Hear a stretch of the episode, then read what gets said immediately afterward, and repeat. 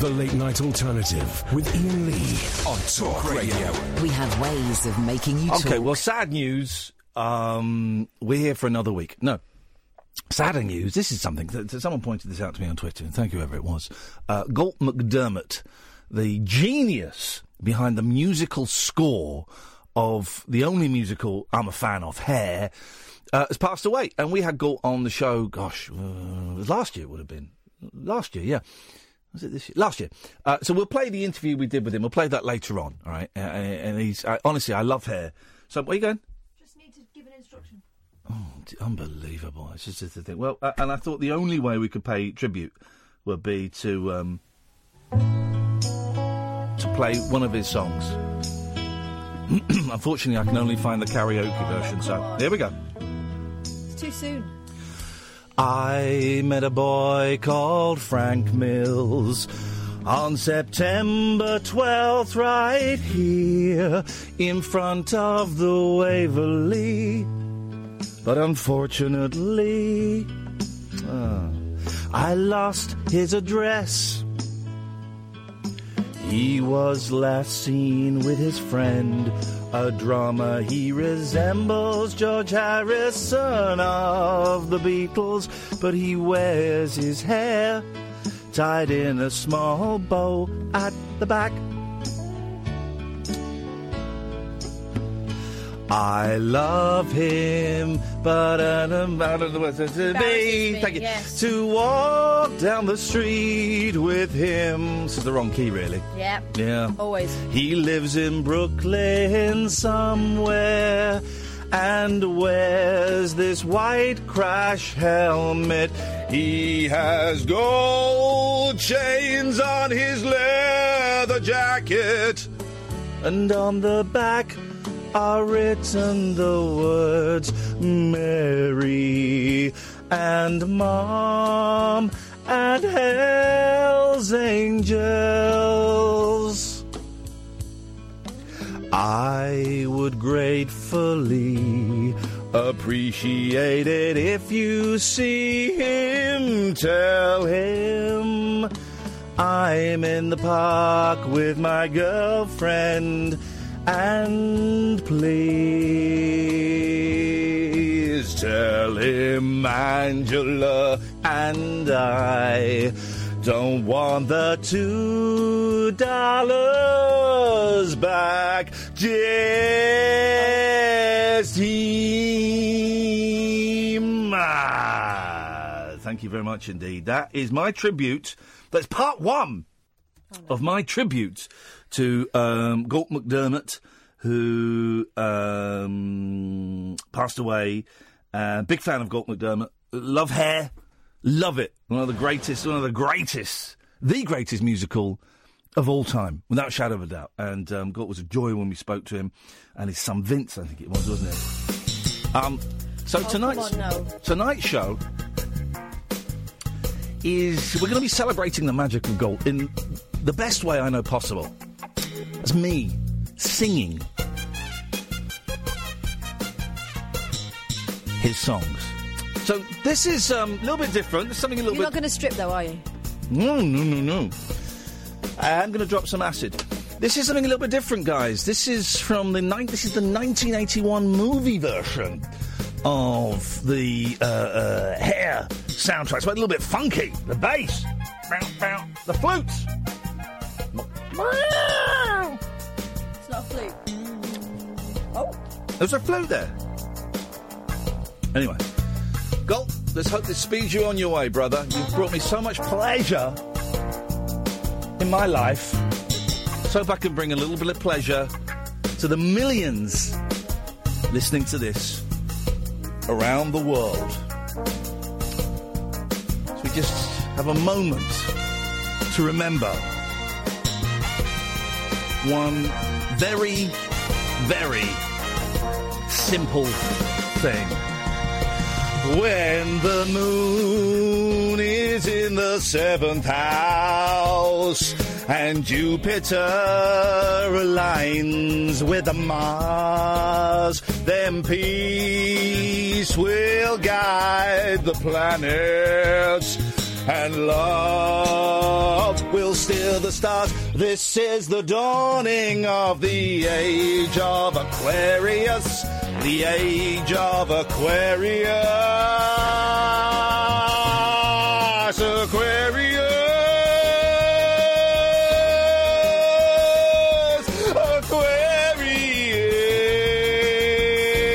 Aquarius.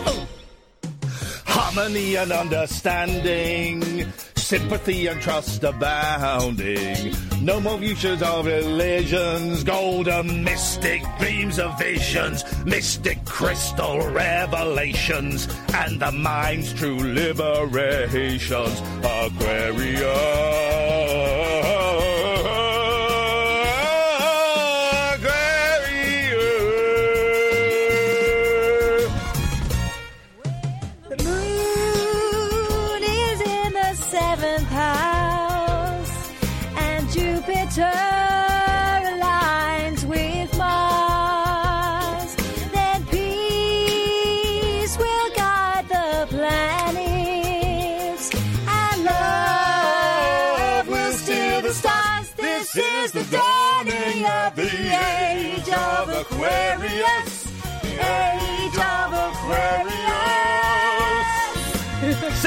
Girlfriend! No. Aquarius!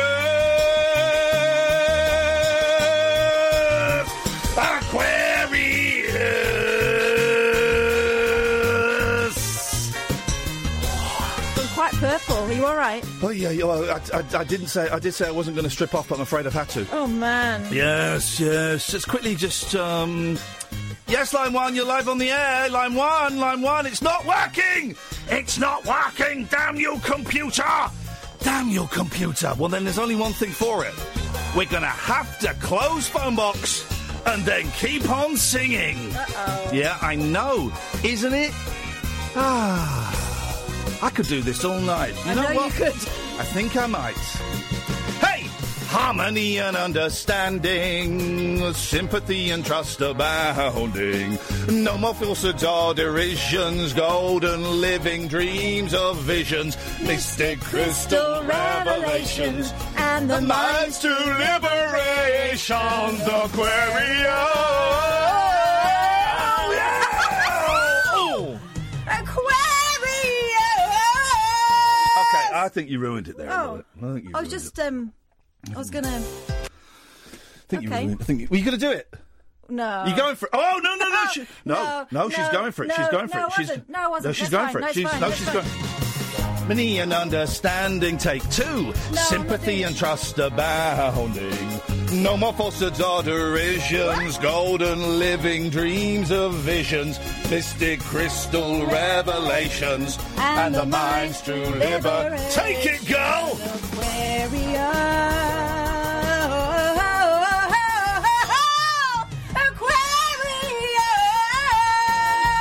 Aquarius. Ah! You out? I think I might be. Yeah. Is that enough? Yeah. Um.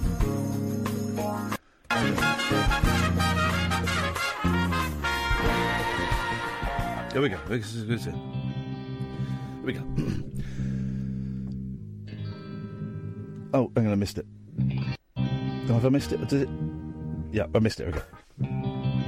She asks me why. I'm just a hairy guy. I'm hairy noon and night. Hell, that's a fright. I don't know where we are. This karaoke version is not great. I'm hairy high and low. don't ask me why. Don't know. It's not for lack of bread, like the Grateful Dead. Darling. Give me a head with hair, long, beautiful hair, shining, gleaming, streaming, flaxen, waxen. Give me down to there, shoulder length or longer. Here, baby, there, mama, everywhere, daddy, daddy, hair. Flow it, show it, long as God can grow it, my hair. Let it fly in the breeze and get caught in the trees. Give a home to the fleas in my hair.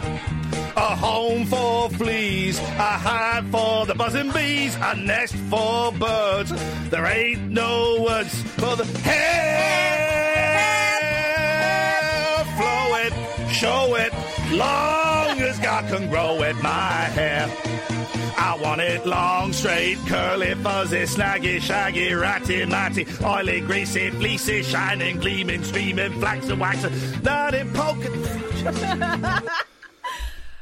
Yeah, that's that's quite a lot of hair, though. That is maybe too much. That's too much hair. I think that's too much. Uh, Let's. Uh, I mean, you've got to get it trimmed yeah. sometimes, because otherwise it's just gonna. Yeah, let's have let's have let's have one more let's have one more song. Really? I One more think We song. might have. Um, One more song. One more song. Here we go. Here we go.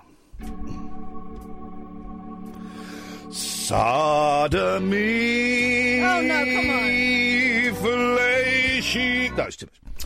Oh three four four four nine nine uh, one thousand is the telephone number. I'm going to ask you a question, Mark, because uh, Oh, hello. Question mark. what the heck, yes, sir? Didn't even know that was coming. That's how good this show's going to be tonight. Oh, My goodness. Have you typed names on this screen for these calls? You haven't? Okay. Because my, my, my screen's been a little bit funny. I've had to reboot it, but I think it might be working now. Let's try. Line two, you're on the wireless. Wasn't really worth it, was it? No. Wasn't really worth the wait. The late night alternative, dear listener, Iain Lee, Catherine Boyle, saluting Galt MacDermot. Um, and other bits and pieces tonight. We're going to talk um, nonsense and some funny stuff and some silly stuff and some serious stuff. It's kind of Christmas week. I know some of the slacker, lazier, non-committed presenters have already started their Christmas holidays They started sloping off. started sloping off on, on fishing trips away from their pregnant wives. Apart from that, right? No, no, no, that's fine. That's fine. We are here. Catherine and I are here all this week. We're only off next week, and we're back. You're our pregnant wife, right? And we're staying here with you mm, for at mm. least a week. You're my fishing trip. We're here all week, uh, but basically, it kind of feels like the end of term, so we ain't we, we ain't doing any prep. I mean, not that we did before. If you want to give us a call, Iain Lee, Catherine Boyle, very, very simple. 03 44 499 1000 is the telephone number. 0344 499 1000. You speak to Mark, he'll take your name and number, give you a call straight back. You come on the air, it's as simple as that. Anything uh, you want to talk about, we are here tonight. This is Talk Radio. The Late Night Alternative with Iain Lee. On air and off the leash. On Talk Radio. 0344 499 1000 is the telephone number if you want to give us a call. So, what is this story? I heard this on the news, well, just now here, and I heard it uh, on another news on the way in. This, um, and it really confused me. This charity guy, hats off to houses, um, roof, roof and all. Um, I think his name's Carl Wilson, but then that's the guitarist from the Beach Boys. Hats off to homelessness. Take your hats off. R- ho- salute the homeless. Anyway, so this guy, through his charity, I think in Glasgow, booked 24 homeless people. Did you hear this? No. Into a hotel Right. for Christmas. Christmas Eve, Christmas night, Christmas Day, and, and, and Boxing. I think two or three nights, right? He did it last year at an Ibis, and he did it at a hotel. I think it was in Glasgow. And they all booked in, and then the hotel cancelled the booking. Now, Oh, no, is this Hull? Is this Hull? could be. So it's near Scot- Scotland. No. I think he's based From in. Raise the Roof Hull. Raise the roof. Hats off to the Carl homeless. Simpson. Carl Simpson, not Carl Wilson. That's why I couldn't find him. Go on. So what's the story? This is an incredible story. All right, so this is Sky News. Chris- it's Christmas as well, right? This is Christmas. Homeless people who were booked into a hotel for Christmas by a charity have had their reservation cancelled. I mean, rooms for 28 homeless people at the Royal Hotel in Hull had been booked for a two night stay from Christmas Eve till Boxing Day. Carl Simpson from Raise the Roof Hull. What nice guy. Project, yeah. Said he told the hotel, owned by budget hotel group Britannia Hotels, who the 14 twin rooms were for, and paid £1,092 on the 13th Okay. of December. So he paid a lot of cash. Over the weekend, the hotel told him the booking was cancelled and they'd refund him, but they wouldn't give him a reason. Uh, Carl says, I asked for a reason and was told there isn't one. But in my eyes, this is nothing more than discrimination, especially after we were so open about what it was for, he wrote on Facebook. Our Christmas hotel campaign is now in serious doubt. Being so close to Christmas, we need a miracle. Well, here's the thing. They've since had the miracle because I think uh, several other hotels and businesses have now stepped up. Um, and Well, also, a thousand people, more than a thousand people shared his post, and many asked if they could help, some offering rooms in their own homes. Here's the thing: when I was a kid growing up, right, uh, uh, you know, apparently, Christmas, Christmas, whatever. But when I was a kid growing up, the whole one of the big points of Christmas was was the fact that the jo- Joseph and Mary, let's go down that route. They didn't have anywhere to stay. All hotels were booked up, and one kind of kindly innkeeper went, "Look, we're booked up, but if you want, we can put you out the back." He squeezed them in. Yeah. That's what Christmas. That's what Christmas is about, isn't it? I mean, we, okay, we know it's all about presents and all that, really, but that's what Christmas is about: is people who are less fortunate you, than you for for a day, a couple of days, maybe even a week, just seeing what you can do to help. So Have a heart. And this is the other thing is that these people aren't just inconvenienced. They might end up sleeping on the street. they had. Um, see if, can we see if we can get this Carl Simpson on? I know he's been doing a lot of press today, so he might be he might be pressed out. But it'd be nice just to kind of salute him and and, and, and, and and give the charity a little bit more of an official mention, and also just thank him. They had, um, I think it was on Radio Four. They had someone who'd stayed in a hotel last year as a direct result of of this guy's work, and he said it was brilliant. I had a bath and I had a bed for two nights on Christmas Day. yeah. That I mean, come on, you miserable, tight, horribly grumpy hotel. How can you do that at Christmas? Especially if the the well, I was going to say, especially if the booking had been, you know, it had been made clear in the in the booking. But no, actually, if they're paying, as long as they're not causing trouble, uh, uh, uh, you know, as you would expect from no guest in a hotel, as long as trouble is not being caused by any of the guests, then you've got to let them stay. If anyone causes trouble, homeless or otherwise, you kick them out. That you know, you, you follow whatever your standard hotel procedure and policy is. But just to go, nah, we don't want some homeless people in at Christmas. I thought that was horrendous. Absolutely horrendous. Uh, hopefully, we'll get Carl Simpson on the show at some point. It'd be nice to have a little chit chat with him. Um, and also, um, I think we need to kind of be celebrating. Remember, we had. Um, what was her name? Katie. Was it Katie the, the horse? Katie Smith. Katie Smith Yeah. last week. Katie Smith. I think people like her and this Carl guy, they need to um, listen. We're not the Daily Mirror Pride of Britain awards, but they just need a little thumbs up to say, "Well done. It's been noted. It's been noted. We know what's going on here, and um, the world is a better place because of people like you, Katie, and people like you, Carl, and it is appreciated by some of us." And laughed at by others. I had, had the misfortune to hear a bit of Nick Ferrari today, and I'm, I'm going to be honest. I, I, I kind of like listening to Nick Ferrari in, in, in the morning, right? Because I think he's a great broadcaster.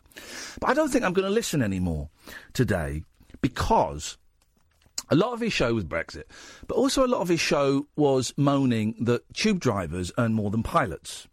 Right, London Underground drivers earn hundred thou- over a hundred thousand pounds, which is more than pilots. Mm-hmm. Right, and he was getting really angry about this. And then you look at it; they don't earn more than a hundred thousand pounds. There are nine. There are nine tube drivers that earn more than a hundred thousand pounds because they've been doing it for years. That includes their paid holiday. Paid holiday, it's not bad. It includes their pension.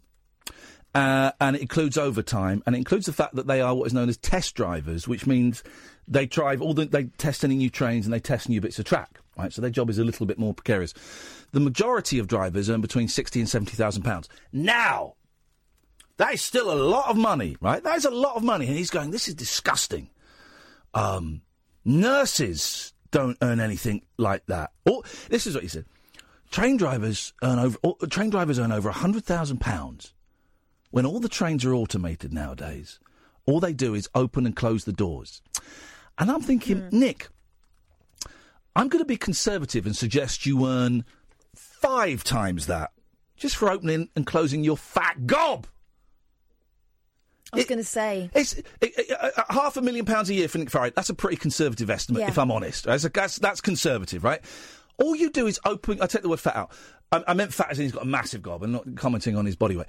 All you do is open your gob for three hours a day and close it, and you're earning five, maybe ten times what those guys are earning, guys and gals are earning. To me, that comment smells like snobbery.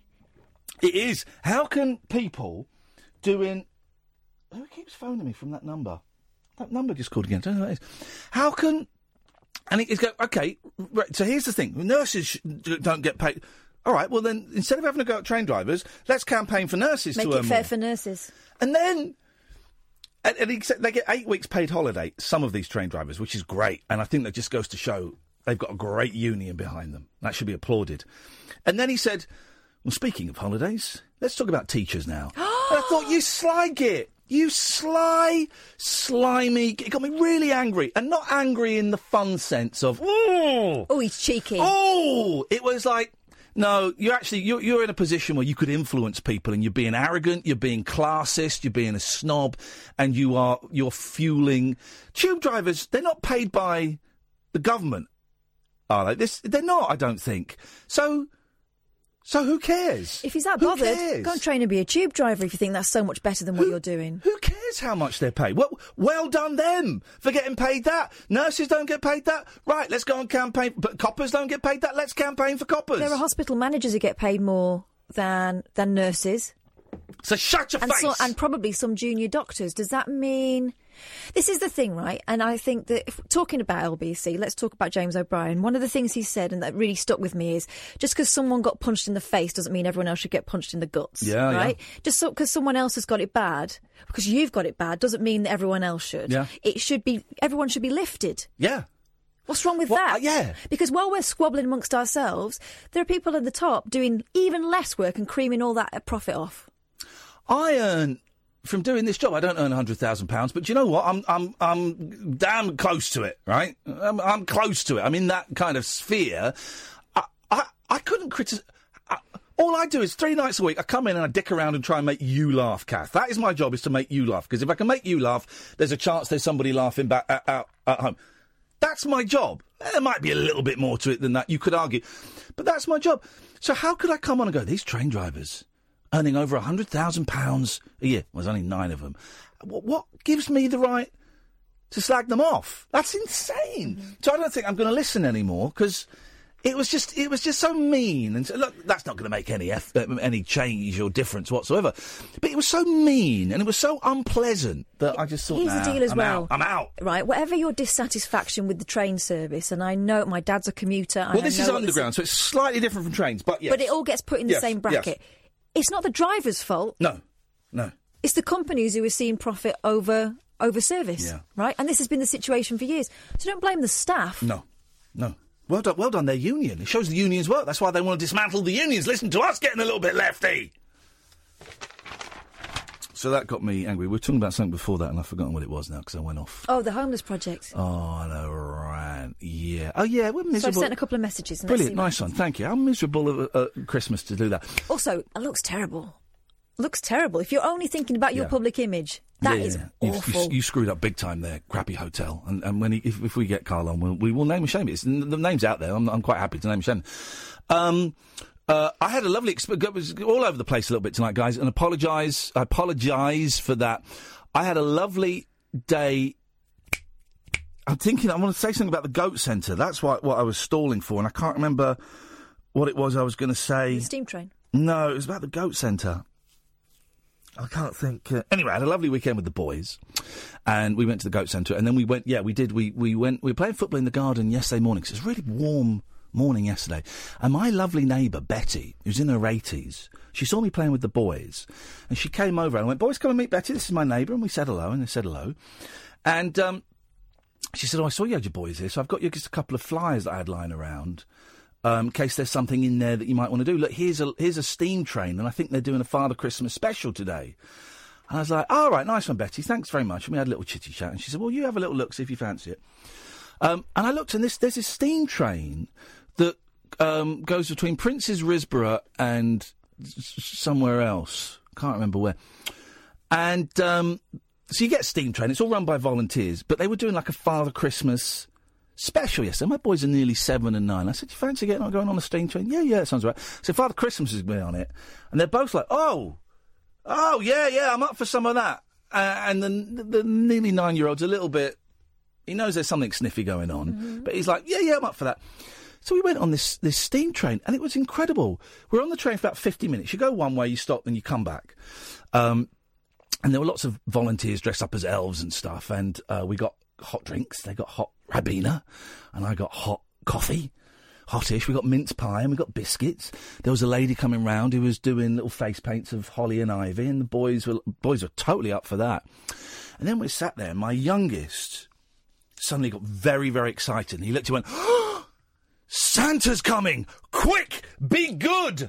As if, as if being good at that precise moment in time would make up for a year's naughtiness. But he was all excited. And my nine-year-old, who's smelling something fishy about this at, at this point in his life, even I sent you the picture of Santa stood behind him, and he's like grinning, massive grin. And they got these, you know, these slightly crappy little presents that you tend to get from when, when Santa's doing the rounds. They're not the, Well, they're the not real, the main thing, not they? the main thing that he brings on Christmas Eve. Of course, he has these little things that he's. Um, and the boys were thrilled, and it was what an experience. We left when it was daylight. We got back when it was dark. It was freezing cold. There was steam everywhere. Was there a smell? There was a smell. Oh, Chinnor, I think it goes from Chinnor. Is that a place? Chinnor. Yes. Um, and it was great. I thoroughly recommend it. They do trips kind of like I think they've got a couple more, Sun- or maybe one more Sa- Saturday and Sunday, and then they're done. If you want the Santa Express, um, and but then they they do so. We're going to go there again. Just go on a steam train. It was incredible. I loved it. Absolutely loved it. Um, let's go to Steve. Good evening, Steve. All right, Iain. All right, Steve. All right, good. What Wagwan? Wagwan, Steve.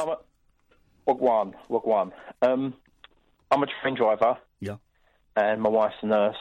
Uh oh. Um, you scum. and, you uh, scumbags. We hate you. You scum. yeah, we don't really you hate don't you. earn 100 grand. You, you earn about 60. Yeah. Which is not bad. It's good. It's good. But, you know, you, you, there's a lot of overtime. Um, but with the likes of Ferrari, it seems to be a race to the bottom. And um, it just really, it's just lazy, isn't it? It's just. I don't get why he'd be having a pop at you. I, don't, I, I was listening and I think I just don't get it. First of all, it's this generate calls, isn't it? Make people angry, and it, it is that where we're Yeah, at. He's stirring the jealousy pot. That's what's going on there. yeah, yeah, and and, and the, the, just the, the fact that I earn my money means my wife can do her job. If if if I didn't earn what I earn, my wife wouldn't wouldn't be able to do her job. Um, and it, it was just done in such a misleading way because he kept teasing it up. Because I kept flicking back, kept teasing up. The train driver, uh, underground drivers earn over a hundred thousand pounds, and then he got to the story and he said once, "Well, actually, it's only nine train drivers that earn that." Did you hear any of it today, Steve? No, no, I was at work driving trains. Oh man, alive! Um, yeah, I, I've never met a train driver that's earned a hundred grand a year. No. Um, yeah, Is it- near. it- and, and the thing is as well, there's not many. The, the, the companies don't employ enough staff Yeah, because it's cheaper to rely on overtime. yeah. So the, the, it's not. You you know, a lot of the overtime isn't voluntary; it's pressurised overtime. Um, but yeah, we're getting our LBC. So, well, listen, Iain, I'll meet you at the Brighton Rabbit Hole. You're a top bloke.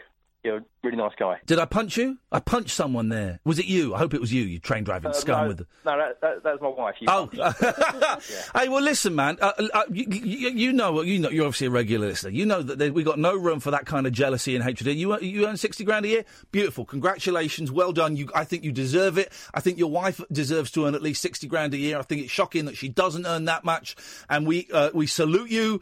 And um, you know, lots of love and, and thanks for everything that you two do. No problem. Thank you very much. Cheers, mate. Love the show. Thank you very much, Steve. Society couldn't function without Steve and his missus. It couldn't function. And we got a bloke who's on half a million, a million pounds a year, having a pop. There were might have been people here at this station as well doing it. I, I don't know. I had a very busy day today. Um, but it's just, I don't get why we'd have a pop at someone like that. How many lives are at risk if Nick Ferrari does his job wrong? Well, Just- let's just remind well, ourselves. let- yeah, well, Brexit's happening. Oh three four four four nine nine one thousand. Here's an advert for one of my colleagues. The Late Night Alternative with Iain Lee on Talk Radio. Oh three four four four nine nine one thousand is the phone number. By the way, we're we're off next week and we're, we're back the week after, and we're doing New Year's Eve. When is New Year's Eve? Is that Monday? Monday It's or the is- 31st. Oh. Um, is, wh- whatever. We're doing a New Year's Eve show again. I, I don't know what time it's on. I'm assuming it's ten till one. I think it was last year, but I think the year before that it was like ten till two or nine till one I or something. we did a lock in, didn't we? We, well, well, we did do a lock in, I suppose. Actually, if it's a pre-recorded show, we, after us, we can do a lock in because we actually, we literally get locked into the street because they close the street. You can't get the cars out. I don't know if you're you're here, Mark. I don't know if you're doing uh, New Year's Eve, but they closed the streets. We couldn't get out. New Year's Eve's on Monday. Okay, and also when you um, when we did finally get out, London's locked down, so we might do a lock in. I don't know, um, but we were kind of thinking. So it's a, it's a New Year's Eve party show for people who don't like New Year's Eve parties. So we're not going to bang on too much about New Year's Eve. We'll kind of you know doff the cap a little bit at midnight, but that's it. We'll just sort of do a normal ish show. But but but but but we were thinking of um, uh, bringing in some games. Uh, Family Fortunes. Yeah. Yes, no game. I carry it around with me all times. Um, operation. I'm not quite sure how we're going to play that on the radio, Catherine, but you've got an operation. Uh, yeah, well, one of us can be the hands of the listener. Yeah. I've got. F- uh, so we're going to play games. You'd be very welcome to, to play along at home. Um, and if you've got games you can play, you can play card games. And I'm kind of thinking as well the uh, kind of we've kind of got to do this on the sly. That we stream it on Facebook. I know, I know, I know. I'm kind of thinking we might. I just Okay, well, let's just discuss this, right? We've Yes. managed to get through this year without getting sacked. Yes, exactly. So, so let's start the year as we begin begin to mean it. Let's, Right. let's begin to mean it as we start the new year. Anyway, New Year's Eve, it's happening. It's a party. Uh, we are going to be playing games. You're welcome to phone in and, and join in, um, sing songs, be miserable if you want. Because I hate New Year's Eve. I've always hated New Year's Eve. I've never got it. I don't like the enforced jollity. No. I'll be jolly when I feel like it. I remember um, going on a school trip, and there was a teacher who hated. I hated her. She hated me. Um, and we went on a school trip, and she said, "You will have fun." Was she being funny, though? No, she wasn't. She was saying it to the whole the whole year. You will have fun. I remember crossing my arms, thinking, "We'll see about that." and I didn't. have- Was that the one I got pissed at? Maybe. Um, I hated her. Really hated her. And she, then we she we moved into the same street that she lived in, um, and. I mean, we were horrible to her, but she was horrible to me. She would always compare me to my sister, who was very, very bright. You'll never be as good as your sister. Oh, what a great thing to say to a kid. So we nicknamed her husband Mr. Floppy Penis. Wow. Yeah, I know. And here's here's here's um here's the thing. Do you have regrets? Yes, I do. Here's the thing. When I got famous, when I got the eleven o'clock show, there was um, an article about me and Sacha Baron Cohen. It was definitely in the Standard. It might have even been in the Guardian. In fact, I was I was stood outside the um, I was having a coffee outside the the venue where that picture was taken. It used to be called the Cigar Club on Percy Street. Uh, today I was there today. Um, uh, I think it was in the Guardian, and she wrote me a really nice letter saying, uh, "Well," and she was she was she wrote me a really nice letter saying, "Well, it's good to see that you've you've achieved your dreams and all of this," and uh, I didn't write back. I didn't write back, and that's kind of one of my regrets. I should have been a bigger person and written back. But she was also the one that she, as well as saying I, I wasn't as good as my sister, wasn't as bright as my sister. Uh, she was also the one that said I'd never make it as an actor, and um, didn't give would not give me any encouragement to get to drama school. Said I could never get to drama school, so why don't you become a primary school teacher instead? And I very, very nearly became a primary school teacher because of her lack of faith in my ability. No, I didn't make it as an actor, but I did go off and study performing arts, and you know this is as close as this is this is as close as damn it. And I did star in uh, BBC Two sitcom The Persuasionists, so which was a terrible flop. But you know, so I, but I didn't write to her, and that's one of the few things I should have been able to swallow. Um, my resentment, my bitterness. Uh, I should have been able to write her a letter that just simply went, "Dear Mrs. B, f off," and a picture of my floppy penis. Well, maybe it's Betty didn't write back. I don't know. I don't know. Um, it's weird. But that's isn't it? terrible. That's actually terrible. That woman's job was to build you kids up. Yeah, yeah. It yeah, it was. It was. She she I mean, she really did have it in for me. But I, you know, I was an SH1T at school. This was um, grammar school. And I was I was a, a pain in the ass to teach, but because I was I was I felt unfulfilled. I felt unfulfilled. I felt un uh, uh, um it just felt like an obstacle was being put in front of me. Like they had a really good drama uh, section. What do you call it? Department. Department. Thank you. at the school. Really, really good. And then when I went to do my GCSE drama, I rocked up the first day, first day of term to do GCSEs. Um, right, um, all of you have chosen drama. We've uh, we've we've dropped it. So you've got to choose another. Sec- you got to choose another lesson. You got to choose it now. So that you know you, you um and ah over your GCSEs for ages. for and you've got to yeah. work it out in a grid because if you do that, you can't do that because that's there. And so it was like we're given a list of subjects again. We had to go. Uh, uh, that uh, that one, right? Fine. But that's so annoying. The way that the arts are always the ones that get cut back Yeah. because somehow they're sort of tits and tinsel and, and Well, unnecessary. This is Slough, and everyone was basically being trained to go and work um, in on the Slough Trading Estate, go and work in, in Mars, you know, or go and um, be a store manager. No one, it was never discussed of having ambition of getting out of Slough.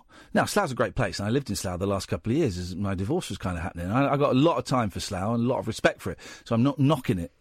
Um, but it, it's the same for any kind of small town when you're growing up in it, you want to get out of there. You want to get out of there. And we were near London, so London was the big attraction, but it was never given as a possibility you might be able to escape this small town. I'm really surprised that that um, that ambition was so narrow, considering you went to a grammar school. yeah, I mean, it was, it was. Because I went to a state comprehensive, right? And you kind of, when you grow up and you look back, you go, all right, I went to university with sort of um, private school kids who thought they were entitled to go to university, Yeah. whereas we all felt like we were lucky to get in. What university did you go to? Nottingham. Right. Not. Oh no, you were you were offered a place at I Cambridge, but you decided not to. you No, I didn't get go. in. You were offered a place at Cambridge. You got a letter though. I put- oh, you got that letter I in, was by the way. in a yeah. No, I spoke to my dad about it. He said he's had a clear out. Sorry, say that again. I those who spoke to my dad week, about it, but he said he's had a clear Catherine out. has but I been got- offered a, a place at Cambridge, and your dad definitely had a le- That's not what I said. What? That's not what I said. What, what did you say? I was pulled. Okay, And then he said, "Would you go in an all girls hall?" And I said, "No." okay. And that was the end of that. But the letter, your dad chucked it out. The proudest moment of his life. wasn't proud. He was really gutted. He was more upset about it than I was. He wrote to them, uh, supposedly from me, Yeah. to beg them to reconsider sending in one of my A level uh, essays and stuff. Oh man, It was well embarrassing. Remember that stress? I remember because I couldn't do exams. I, ca- I cannot do exams. Oh, I was good at exams. I, I know you were. I'm, I wasn't. I couldn't do it. I did all right in GCSEs, but nothing great. And as soon as I started A levels, I thought, I'm out of my depth here. I just can't think. My thinking doesn't work. I'm I'm clever, but I'm not this kind of clever.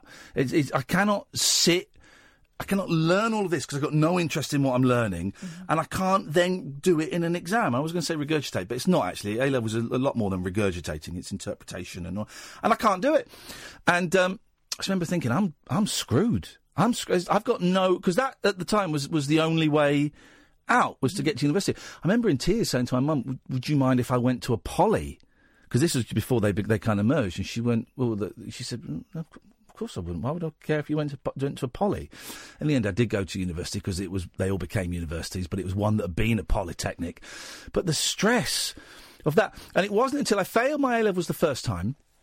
And then I went to Windsor and Maidenhead College to, to, to do A levels in a year and to do different ones, where there was a careers advisor uh, uh, who said, "Right, what do you want to do?" I said, "Well, I really want to be an actor, but I, I know that's not going to happen. So teaching." He said, "Why is the acting not going to happen?" I said, "Well, I, I've been told that I won't get into, you know, audition for drama school. I didn't get into drama school." And um, he said, yeah, "You know, you can study drama at university as a degree course." I was like. No, no one had ever, no one had ever told me that. I said, right, and he, he got me all the brochures and all the stuff, and he said, right, I, these are the kind of the top five, I think. brilliant. I think you should put down you like photography. Let's put you down as photography as a, as a minor, so you know, and all of this stuff. And suddenly, this possibility opened. It just takes one person, yeah, doesn't it? to go. Well, this is what you need to do. These are the places you need to go and talk to. My, Incredible. My English teacher was amazing like that. It made me feel like I could do anything. Yeah. Um, anyway, oh three four. It's quiet on the phone tonight, but I'm cool with that. I'm cool with that, man. Oh three four four four nine nine one thousand. This is the late night alternative on Talk Radio.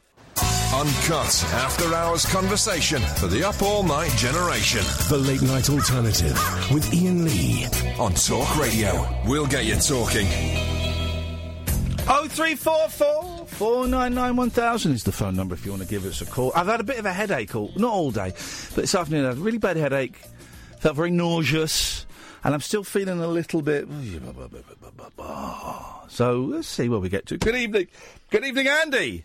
Hello, you gorgeous pair. Oh, look at this. All, all fluffed up thanks to you. Thank you, my friend. Yes, sir. It's, well, listen, I'm, I'm uh, calling with some good news. What's this? What's happened? I'm cured. Of what? Uh, you know how I've previously suffered from a medical condition known as gayness in the anus? Oh, yeah? You're not gay anymore? No. Yeah! All right, it worked! Woo! It's One more for our incredible. team. It's, uh, it's, uh, um, do you want to know what did it, or do you want to guess? No, I want I want to know this cure because we can make a fortune out of this selling it Oh, to no, right wing a bit- Christians. I'm a bit sad about it. Don't worry, I can make I can okay. make him gay again in a minute. I can send Oh, him back. Don't worry. Go on. Thank goodness for that. Thank Go on. goodness for that. I was listening to Friday's show at work today. Yes. I heard Kath do a German impression Oh. talking about balloons. And next thing you know, I felt a twinge. Oh, you liked the German accent then? See, now I'm. Oh, I'm not saying it'll last forever, but I think you know these gay cure camps that they Yes. send people to in Yes, I America. do. They're great. They're great fun. I think you're going to make a fortune with Kath. Well, here's the thing. I'm gonna now. I'm gonna make you completely. are you, I, Helga? I'm gonna make you completely gay again. You ready? Oh, can I just have a few minutes? With, uh, No. I've been strong. No. Guess where me and Kath are going uh, next October? Oh. Can I give him a hint? Yeah, go on. Do you believe in life after all? I'm not. Yes, Yes, mate! we are! We got tickets for sure. Yes. It's uh, wow. There we go. I hear it coming back. Hang on a minute. Let me just check. Yep. Yeah, it's back. It's going to be so much fun. I'm going to get Iain a pink cowboy hat. It's going to be feather boas. I, I, oh, and I am. Do you know what? I am totally, totally up for that. We, Kath messaged me on Saturday night and went, "I can't believe how expensive Cher tickets were." And I, I thought, "Oh, I forgot the Cher tickets were on sale." So I went and looked. And the first night at the O2, there was only the front two blocks left. They were like three hundred and sixty-five quid a ticket. Right? I thought, well, that's Jeez. that's Will you believe how expensive Yes, exactly. that is? But uh, th- but then I thought, I, uh, uh, you got me, babe. I got you, babe. You got um, shoop shoop. Because then I looked at the next night and I saw there were loads of tickets left at the back. Now. I've been to concerts at the back, not at the top. I'm not stupid, but I've been to concerts at the O2 at the back. I saw J Lo at the back. Oh, yeah. What a view! and um, the thing is, they've got massive screens at the O2, so it doesn't really matter. You're watching the telly anyway, effectively. And here's the trick: if you, and the tickets are still quite expensive. They were about 140 quid each, no, 160 quid each, something like that. But here's the thing: when you when you're booking tickets like that, you just got to do it quickly without thinking. Do not Yes. think. Just go. There are the tickets. That's it. I'm clicking on that, entering my bank. Oh no, I've done it now, and then that's it. You can't you can't go back. no, no, no. I, I fully agree with you. Do you remember I was telling you that I was loved up a little while ago and things went a bit south and Yes. you know, we, won't, we won't talk about that. You know, these things happen. Um, but I end, I I bought up Spice Girls tickets.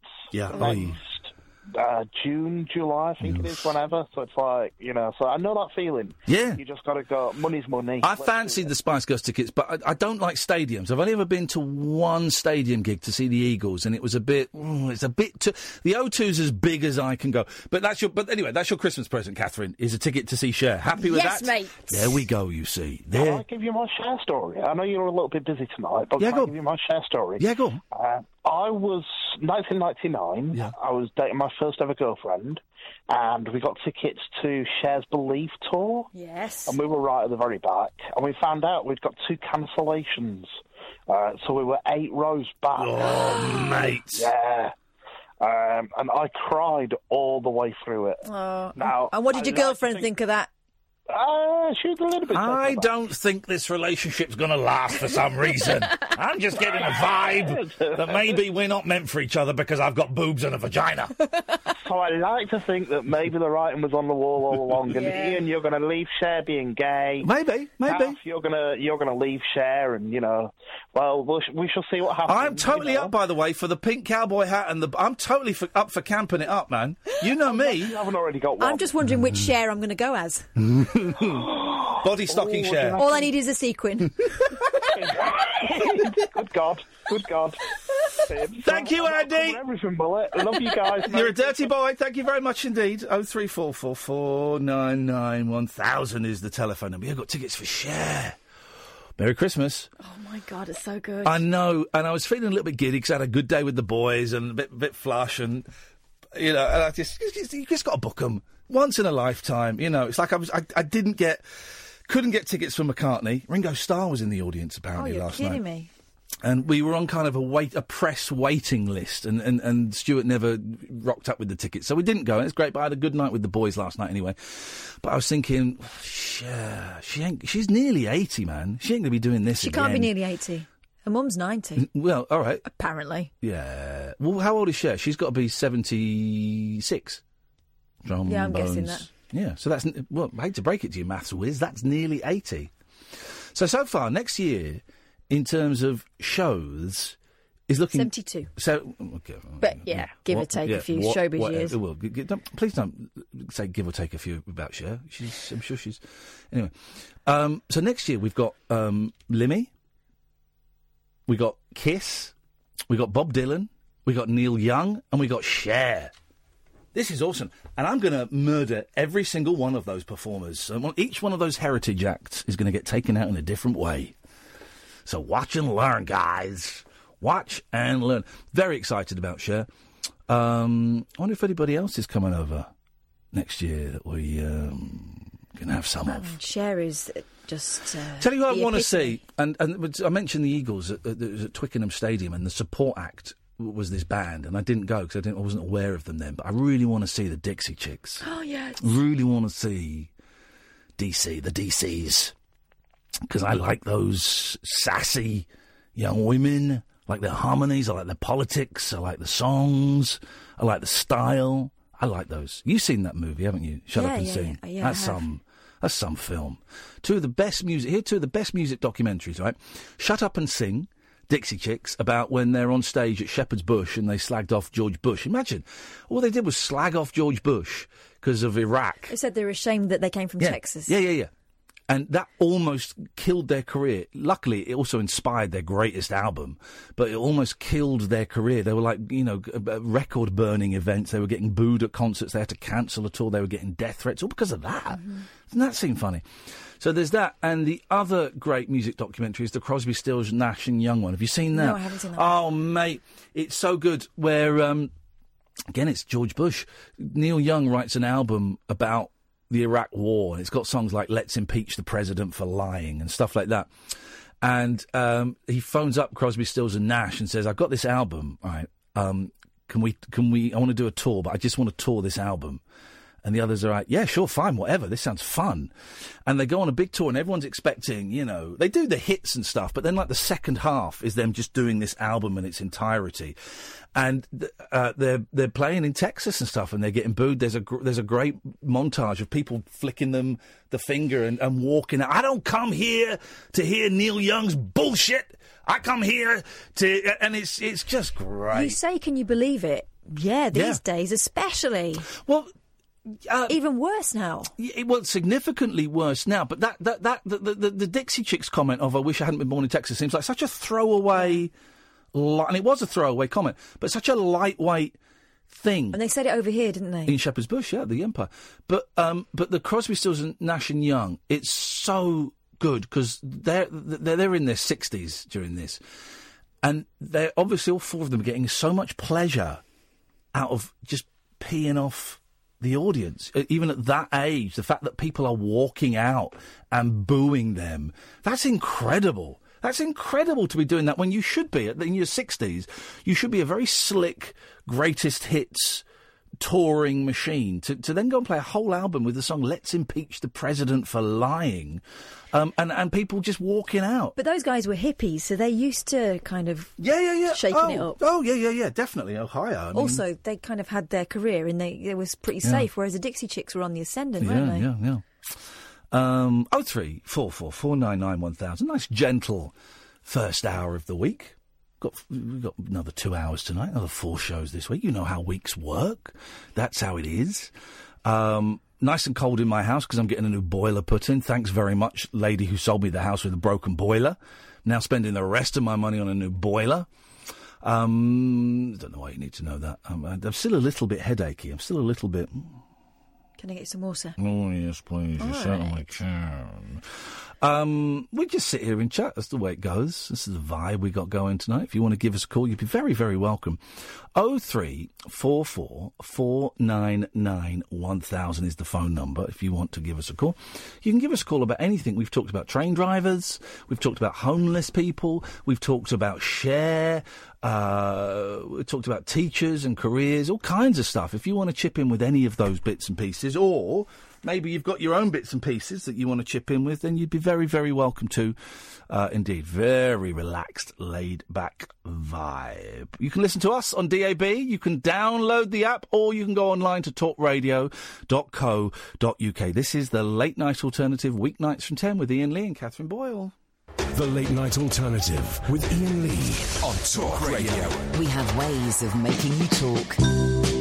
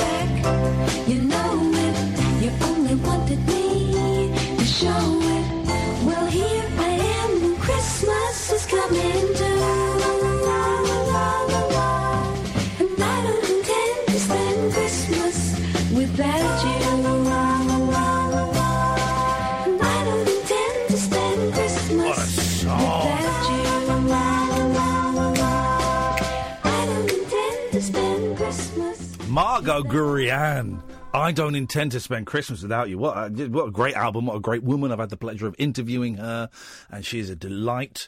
And she kind of she, this is this is she's great, right? She made one album that is just stunning. It's kind of is that sort of soft six, late sixties voice. Uh, the cover is her looking very beautiful, smoking a fag. Um, it's all. I think I think Cass Elliot and Glen Campbell covered one of her songs. So she had a bit of success. But she got into it about the age of 21. She heard God Only Knows by the Beach Boys and went, Yeah, I think I can do that. And that was it. Yeah, I think I can do that. Inspired by one of the most complex songs of all. Yeah, I think I can do that. And she recorded one album and it's a joy. And then there's kind of like an expanded version. 25 demos is the thing. She's a joy. Send She's on Twitter. Send Margo Guryan love because we love her. Um, it's kind of kicking off on Twitter. By the way, thank you, Dave. Uh, the Ringo Starr wasn't in the audience for um, Paul McCartney last night. No, he was on the stage. Hey. Oh. It was a Beatles reunion last night and I missed it. Ronnie Wood was there as well, but I think he's a dick.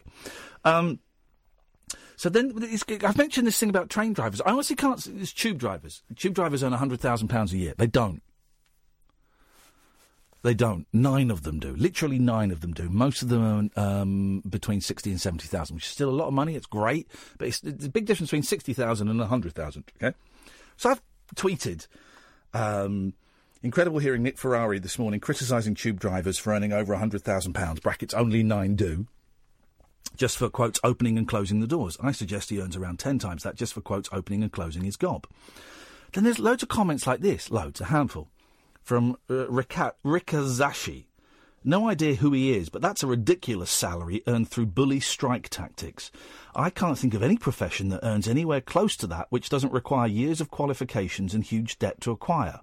Most PhD academics start on 25 grand a year, and that's seven to eight years in uni. Do you want to see if you can get Sarah back? 'Cause I'm just about to go to her. So that's that's jealousy. That's snobbery. It's a bit snobbery. That's there. snobbery. That's saying snobbery. that's saying working class people. Because I would imagine that, that a lot of the, these train drivers are. I could be wrong, but that's saying you cannot um, you cannot earn big figures if you've not been to university. Also, the Why? assumption is that these people Why? who are earning the high end, and it's as you said, there's only nine, and perhaps fewer than that, Yeah. um, No, it's literally it's nine. th- aren't trained. Yeah, yeah, no, the, the, the, not, and it isn't. It's exactly nine, um, and, and these are trained. Yeah. they've been doing it for years, right? So, so Rikazashi, w- w- the, the arrogance. Only PhD academics are allowed to earn. They don't earn that. PhD academics No. don't earn that. Well, but they're only allowed to earn lots of. I don't understand your your horrible, snarling um, uh, tactics. Um, and then Buck says, "This is true. I heard this as well. I can't. I won't be. I can't listen to him anymore." And then Ferrari went on to describe how hard it is to change the headlight bulb in his Porsche Cayenne. What a bell end! he did. He did. Um, um, Barry says it is a lot of money though. The average salary in the UK is twenty six thousand pounds. Remember, teachers average around twenty five thousand pounds. Um, Modfather, there are medical professions on a third of this, so sorry, not sorry. First of all, they're not asking for your sympathy. Secondly, so what? There, the, the medical prof- I guess kept tweeting to everyone. We'll, we'll, we'll fight for the medical professionals to earn more. Don't fight for the train drivers to earn less. Why?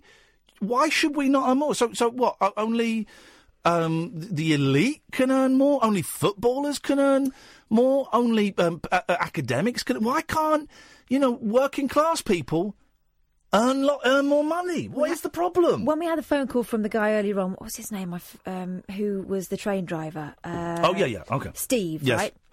Steve said we haven't got enough train drivers. So that's the point. It's market forces. So you want to keep the people you've got. Does anyone else want to train as a train driver? Here we go. Um, someone says, "Thank you, trainee nurse here," and I hate that my profession gets dragged up solely to point to as a they earn less than this other working group, but never pointed to the fact that we should the pay should be increased. Yeah. You want to earn what tube drivers earn? Apply for a job driving a tube train. Yeah. Exactly. Yeah. Um. Uh, uh, here we go. This country is obsessed with fairly paid working class jobs. Heavy industries used to pay well. Now it's all low pay service industry jobs. Husband and wife working full time and still on breadline is the new norm. Um,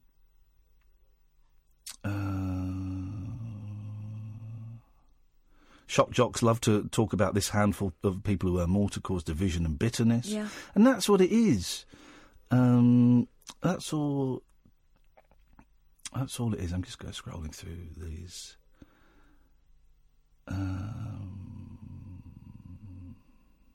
But there are still Anyway, people falling for it. Yeah, for yeah, yeah. Don't, don't, no, don't turn against tube drivers. Say, okay, well done. Well, you're earning a lot. Your union's doing a great job. Well done for you. Nurses, what are you on? Geez, that sucks. How can we? How, let's let's fight.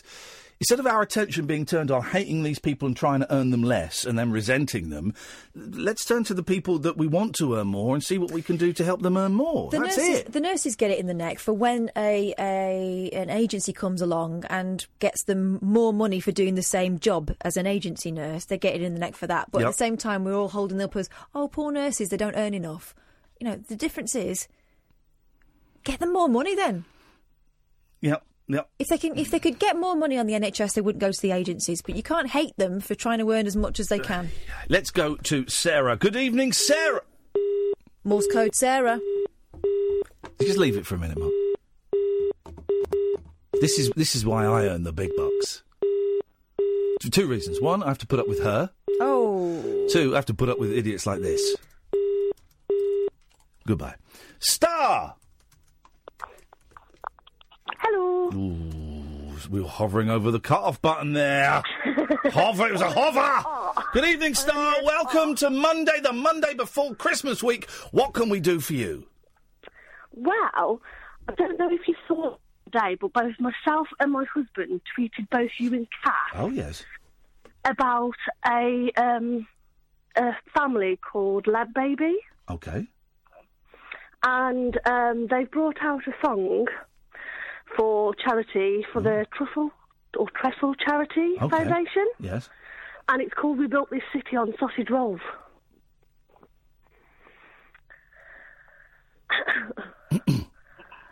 it's quite good, actually.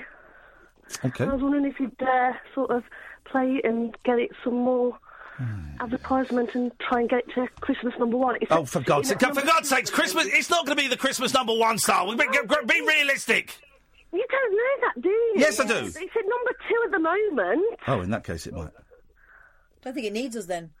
Um, all right. Well, let's have a listen. Let's let's listen. Let's listen to a bit of this. Here we go. Hang on a minute. Uh, what, what do they? Go away. Here we go. Right. Come on, man. Here's, uh, uh. here's the thing. Pop videos. Just get straight to the tune. Get straight to the tune. Here we go. The actual. Okay. How much is it? They're arguing.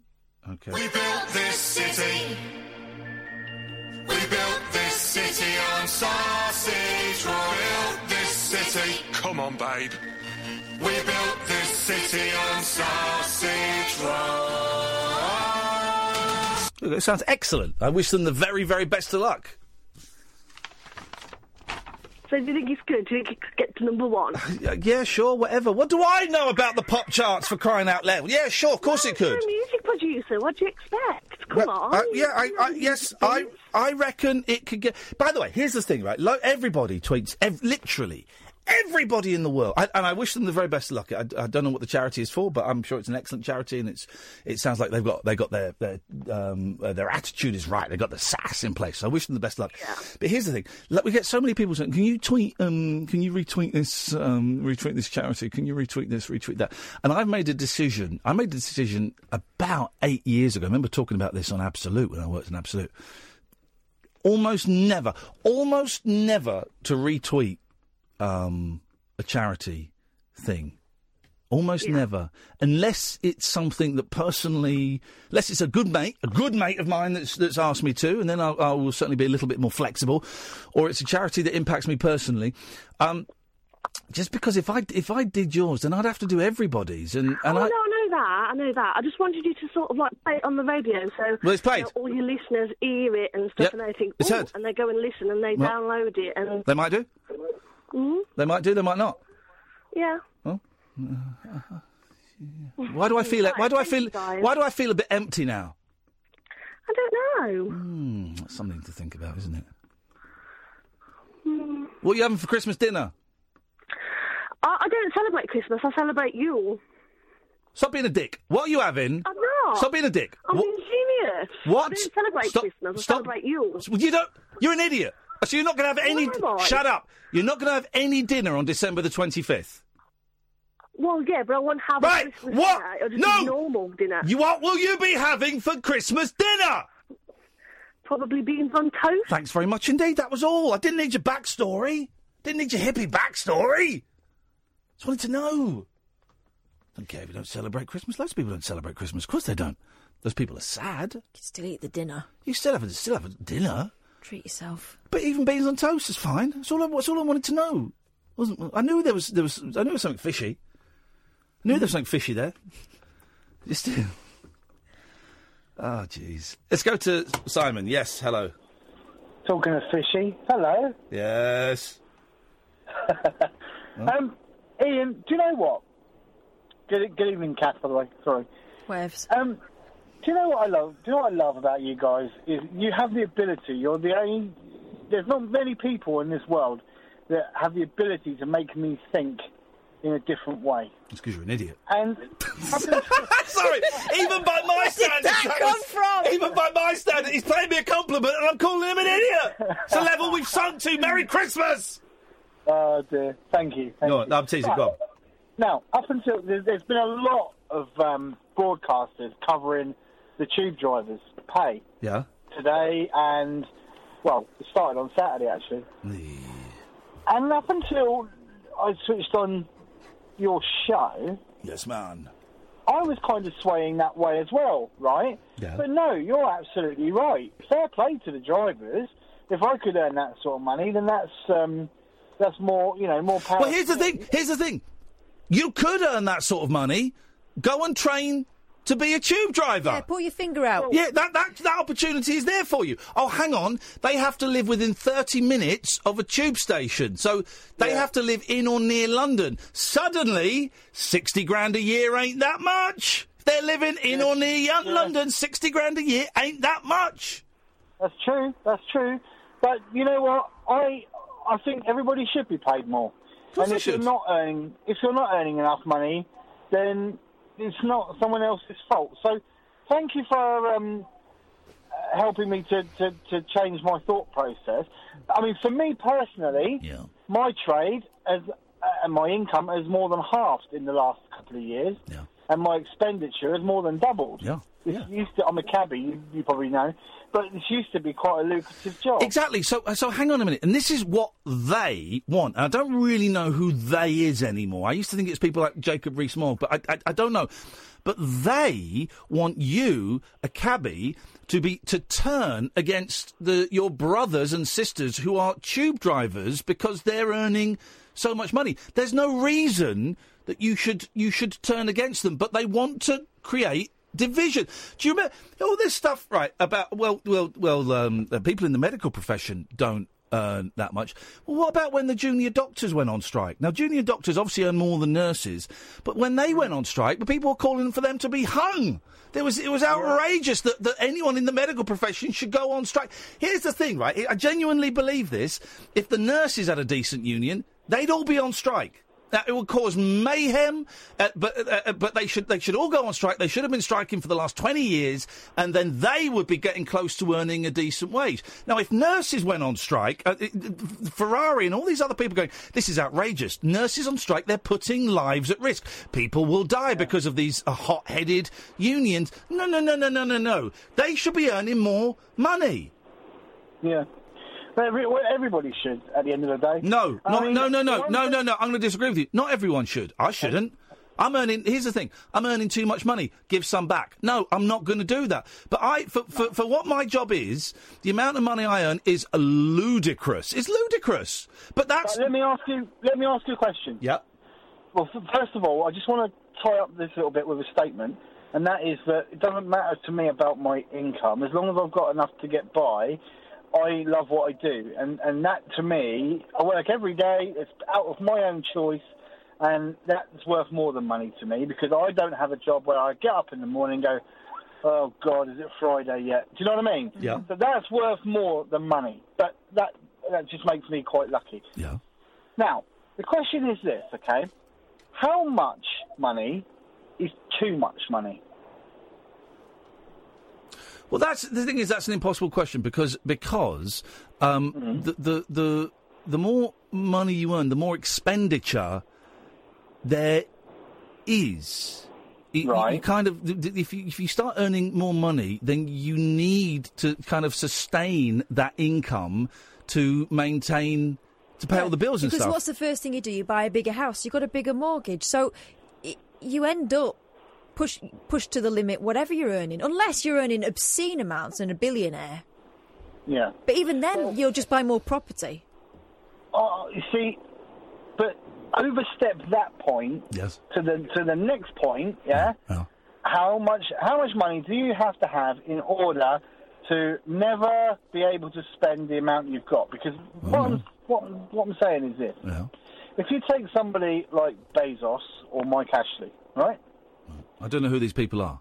Mike Ashley owns Bezos Sports is- Direct. Okay, right, that guy. Yeah, and that guy. Bezos is uh, Amazon, right? Amazon. Yeah.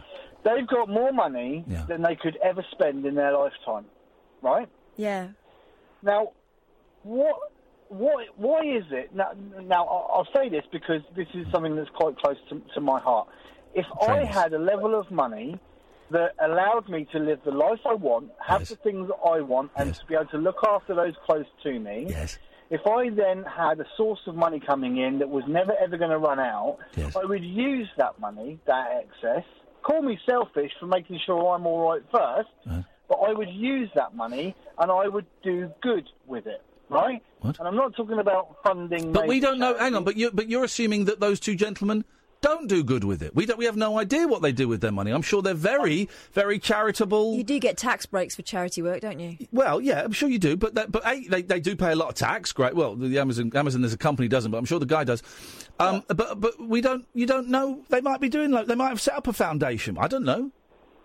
No, I, I, what what I'm saying is, I think that living in a world whereby things, I- right, me personally, if if I had that amount of money, I would spend my time going to uh, individual causes, individual people, bet you would. and and and help. I would. You, I s- would. you say that because you I haven't would. got that amount of money. And you've got no. You, there is no chance in hell you're going to get that amount of money.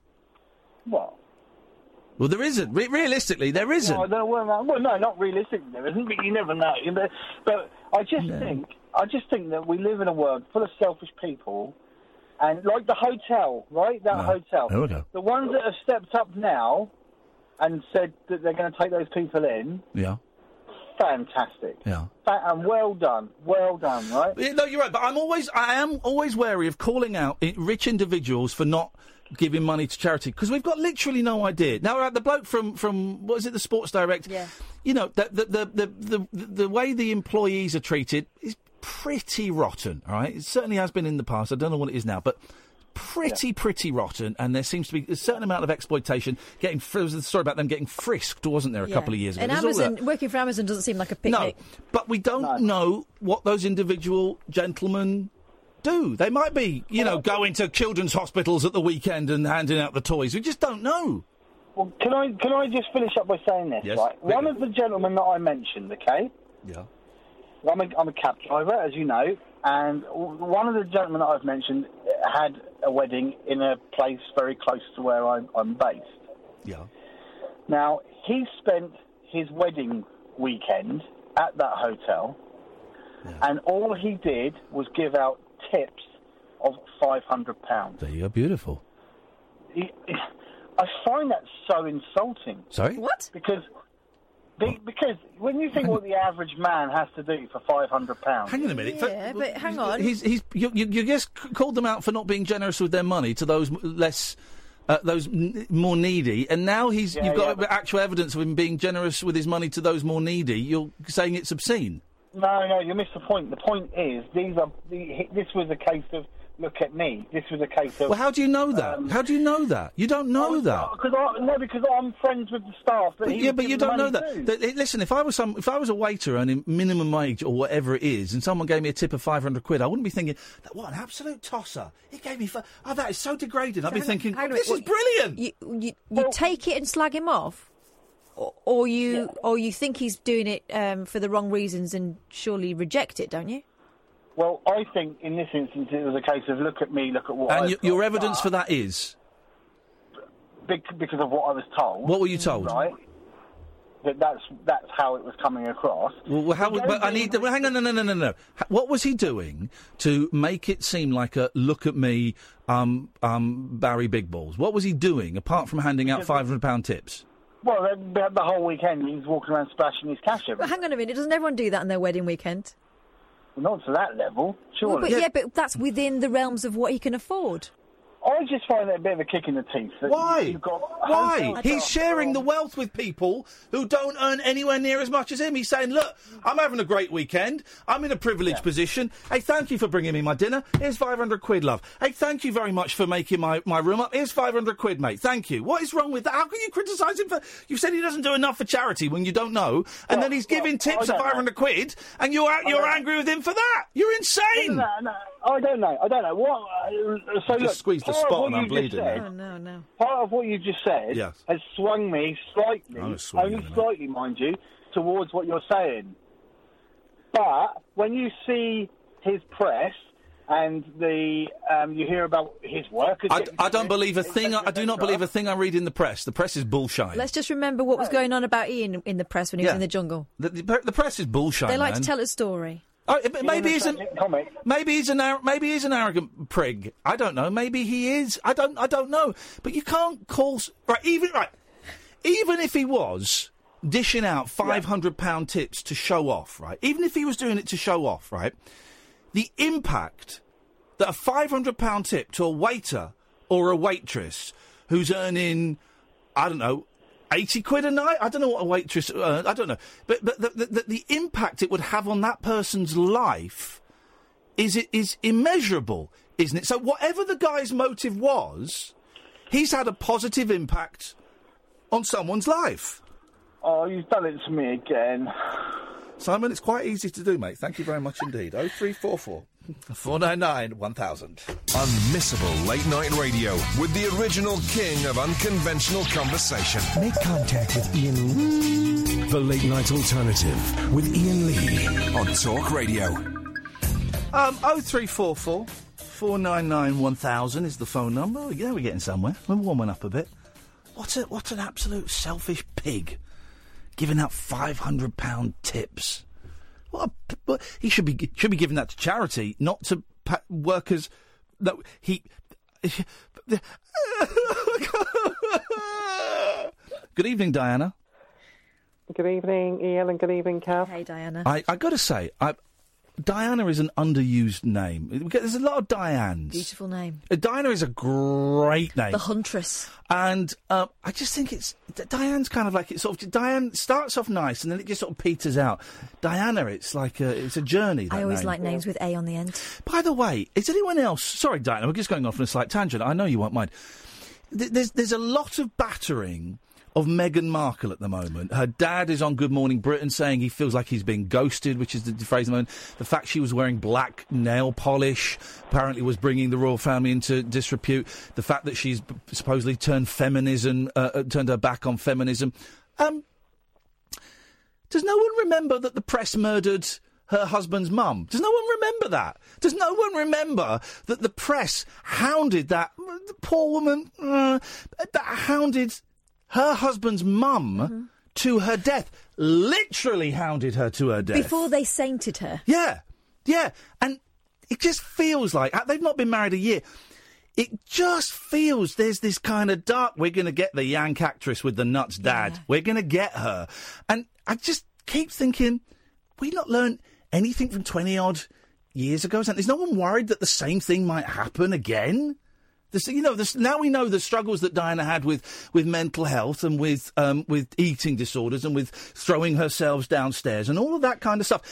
Is no one worried that, that continually bullying a young pregnant woman is perhaps going to have a negative impact on the young pregnant woman? But the, I think it's incredible. The, the, the knife started to come out pretty soon after the wedding, didn't they? I thought that was terrible. I mean, all the way up to the wedding, it was like, well, breath of fresh air. This is going to be Yeah. great. After the wedding, apparently she's demanding. Yeah. Um, Harry's fallen out with his brother. All this stuff that everyone is guessing at because Yeah. that family, if anything, have learned to close the ranks, and who can blame them? And here's the thing: Good Morning Britain, who I work for for time to time, stop putting her dad on telly. Stop putting her dad on. Stop paying her dad money and putting him on telly because he ain't well. He's it, it ain't doing him any good. And they're never going to make up. No. If he carries on speaking out. This is the point. Stop putting it. it. Stop putting him and her half sisters on telly.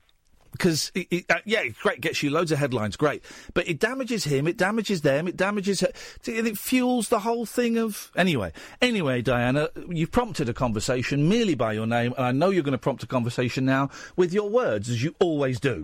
I, I just wanted to say to you both how much I enjoyed that marvellous interview with Dave Hill. Ah. Oh, thank you, Diana. That was we was enjoyed it too. Yeah, that was a thrill. We're, they're playing, I think, on Christmas Day a best of. Is that is that what you're putting Yes, together? I'm making it. Um, and uh, I think Dave Hill interviews in there. Who else is in the best of on Christmas Day? Jeff Goldblum. Oh, And uh, also Chas.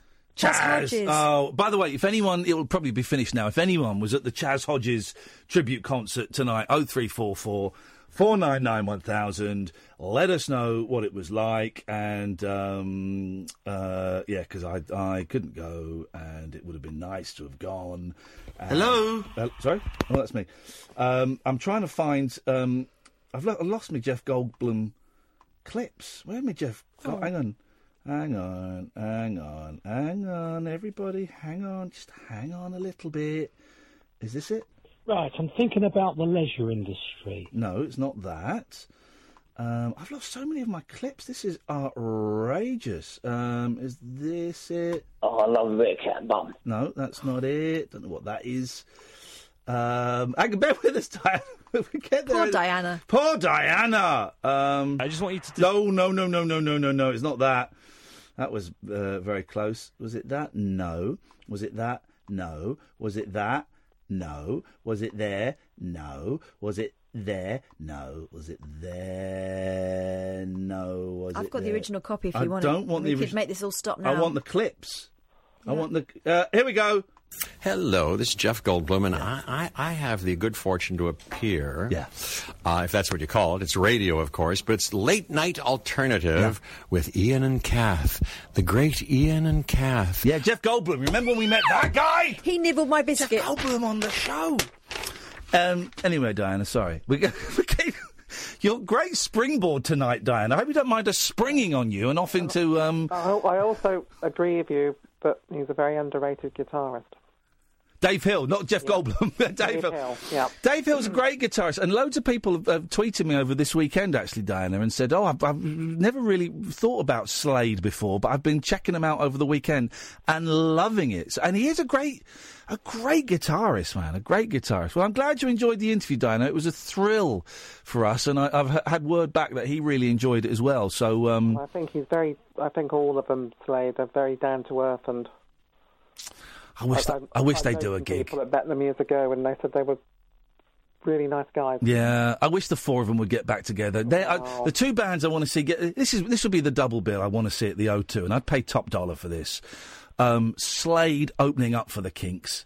That what a dou- what a double bill that would be. that Uh, would be something. yeah, Can I just tell you about three books that I bought? yeah. Go on, please. Um, the book about Allen Klein. Oh, whoa, whoa, whoa, whoa! Stop! Everybody, stop the show. There's a book about Allen Klein, the um, the uh, corrupt manager who, who not a very ruined- nice man, by, by a guy called Fred Goodman. Hang on a second, I think I'm gonna buy a new book. Allen Klein. Let's uh Allen Klein, the man who bailed out the Beatles, made the yeah. Stones, and transformed rock and roll. Oh, he was a. I mean, he was an SH1T. That guy. He goes right the way back, I think, to Sam Cooke and before that. Yep. Not not a nice man. Yeah, yeah. Okay, and I good think book. it was Lennon that wanted him in, wasn't it? It was it was it was the others. It was McCartney wanted um, Linda's father or f- Linda's dad, and the others wanted Allen Klein. And McCartney's going, "C- c- can you not tell this guy's a con man and he's going to fleece us? And he fleeced them terribly. And also um, the book about Badfinger. Oh, look Without you. The tr- these are books I picked up secondhand. Yeah. Uh, with the tragic story. It is a tragic story about If Badfinger. you They're all want Apple. it, here it is. Come and get it. as well. Yeah. What were they called before Badfinger? They were called the Iveys, weren't they? Yeah, it's a, and of course two of them sadly Yeah. committed suicide. And Yeah. Gosh. Where did all the money go? Well, uh, how many times can you say that? Yeah. Tell me about it. Where, where did my wallet go, Catherine? That's the question I need to ask you after the show tonight. A bit of, a bit of light reading. Yes. Uh, coming down fast about Charles Manson. oh my god. I, I know that's not because I've all, because I've always said there's a dark side to the Beach Boys. Yeah, well, of course. Uh, I mean, they, they they covered one of his songs, uh, "Cease to Exist" or "Never Learn Not to Love." I can't remember which name they released it under, um, and they took his name off. But yeah, Charles Manson was, was big in the Beach Boys world for a while. Well, Dennis, silly silly Dennis, got mixed up with him. Well, because Dennis picked up two hot hitchhikers, took them home, they blew him, and they said, "Oh, do you mind if we bring some friends over?" And it was all Charles Manson's w- women. And uh, that must have, that would freak anyone out, wouldn't it? But but Dennis Wilson paid um, for the, the family to, to their clap bill, the, the, the biggest gonorrhea bill in American history, apparently. Oh, we shouldn't laugh really because it was terrible. But, but It's terrible. Dennis was because I think they they took over his house, didn't they? They took over his house. He had to move out, and of course he he had to move out. They stole his Rolls Royce, and the the story is that the the, the Tate LaBianca murders they were targeting um, Dennis's mate Terry Melcher, Doris Day's son, because that was his house. Terrible. Diana, you are a very very naughty person, and you've got very strange taste, but we like it. And can I just say that next year, 1969, this was a strange year, and it'll be the 50th anniversary of Altamont. Oh yeah, yeah. If you s- Beatles on the roof at, at Apple, Yeah. and also and also the Manson. I'm not. We shouldn't really glorify that, but No. uh, rock and roll was an exciting time. have you seen the um, Gimme Shelter, the Rolling Stones documentary about Altamont? Well, you only have to look at some of the, the guys in the crowd, don't you? Yeah, if you if anyone's seen that, it's, it's an incredible film. It's directed by the. It's not. Is it? Is it the Maysles? Yeah. It's the Maysles uh, who did Grey Gardens, and it's a documentary about the Stones tour of 1969 and, and uh, uh, Hell's Angels were their security. And you watch it, and you see a guy getting stabbed to death in the in the And crowd. also, you see the Jefferson Airplane on stage. Yeah. And is it Marty Balin? They, they beat him up. He goes into yeah, the crowd to yeah. help somebody. Oh, it's a it's a very very dark film. That it's, it's it's you don't want to watch that too often. Diana, listen, thank you very much. The switchboard is getting busy. Sally, Jerry, Billy, Joseph, stay there. We will come to you after this. The radio show for people who know the best part of the day is the night. The Late Night Alternative with Iain Lee on Talk Radio. We'll get you talking. Struth. Struth. I don't know what's happened in the studio here. Um, evening, Jerry. Hello. Hello, Jerry. I'm telling you, all right, Chase. Not too bad. Not too bad. I've Not got a bit too. of a cold. Oh, it's getting a bit better. I've got a bit of a cold. You sound more, you sound a lot like Frank Sidebottom tonight. Uh, little prank. You really do. I think the NHS should take a day off. Take a day off. See what see what happens. If the, if the NHS shut down for a day. See how much. See how much they wait. I think I think nurses should go on strike for a day, but they won't because they, they, they, they care about people too much. Just nurses. The old NHS should just shut down to evaluate. So they don't lose it at some point. If they don't look after it, need to nurture the NHS. Pay them well. And who, who would invest more politicians or doctors and nurses? Um, doctors and nurses are more important than politicians. So it's, shut But again, down. I don't think you can compare. I don't think you, you, you uh, I don't think you can compare. Politicians earn about seventy-two grand a year. Do you know what? I think for a pol- I, I think for the job they do, I actually think that's significantly under what perhaps they. Assuming they do it. Yes, assuming they do. If they do the job, but then that's the same for, for a lot of jobs. You know, I think if, if, if they do the work that they do, and there are a lot of good politicians, uh, this is the thing. Then I think they're worth seventy odd grand a year. I think it's. A, I think that they're worth um, that. Everyone has this thing about well, uh, well, the prime minister earns one hundred and thirty-five thousand pounds a year, and anyone who earns over the tough. You can't you, why is that the barometer of what people should earn? Also, the Prime Minister knows full well that once their career is over in politics, Quids they in, will earn loads more than that. Quids in, man. So I don't think comparing, you know, com- saying, well, the, the MPs earn 73 grand and nurses only earn 23 grand, whatever it is. I don't know the exact figures, guys. I think that's an irrelevant comparison. We should we should still be fighting for for, uh, for nurses to get more. I'm just saying that we need to show a lot more respect to nurses. And more respect and love to nurses. Not love, not, not sexual love. Love and pay, pay them a good wage. Yes, And Europe, Europe is uh, leaving Europe a disaster. Harems are getting new.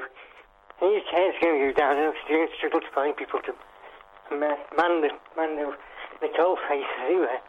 You mean, then if it's if this care centre relies heavily on Europeans from Europeans or Yeah. Romanian. All the care centres rely on Europeans, and when we stop Europeans coming in, we're screwed. My mum is screwed. You're screwed. I'm screwed. I'm I'm I'm screwed. I, We're all, we're all screwed because they do, they do all the crap jobs that no one else wants to do. Well, the, the British workers will just say, British workers won't want to go and wipe my mum's backside. They won't want to do it for the money that they're offered. Romanians, the Romanians are good workers in Belarus and all are good workers. Good workers.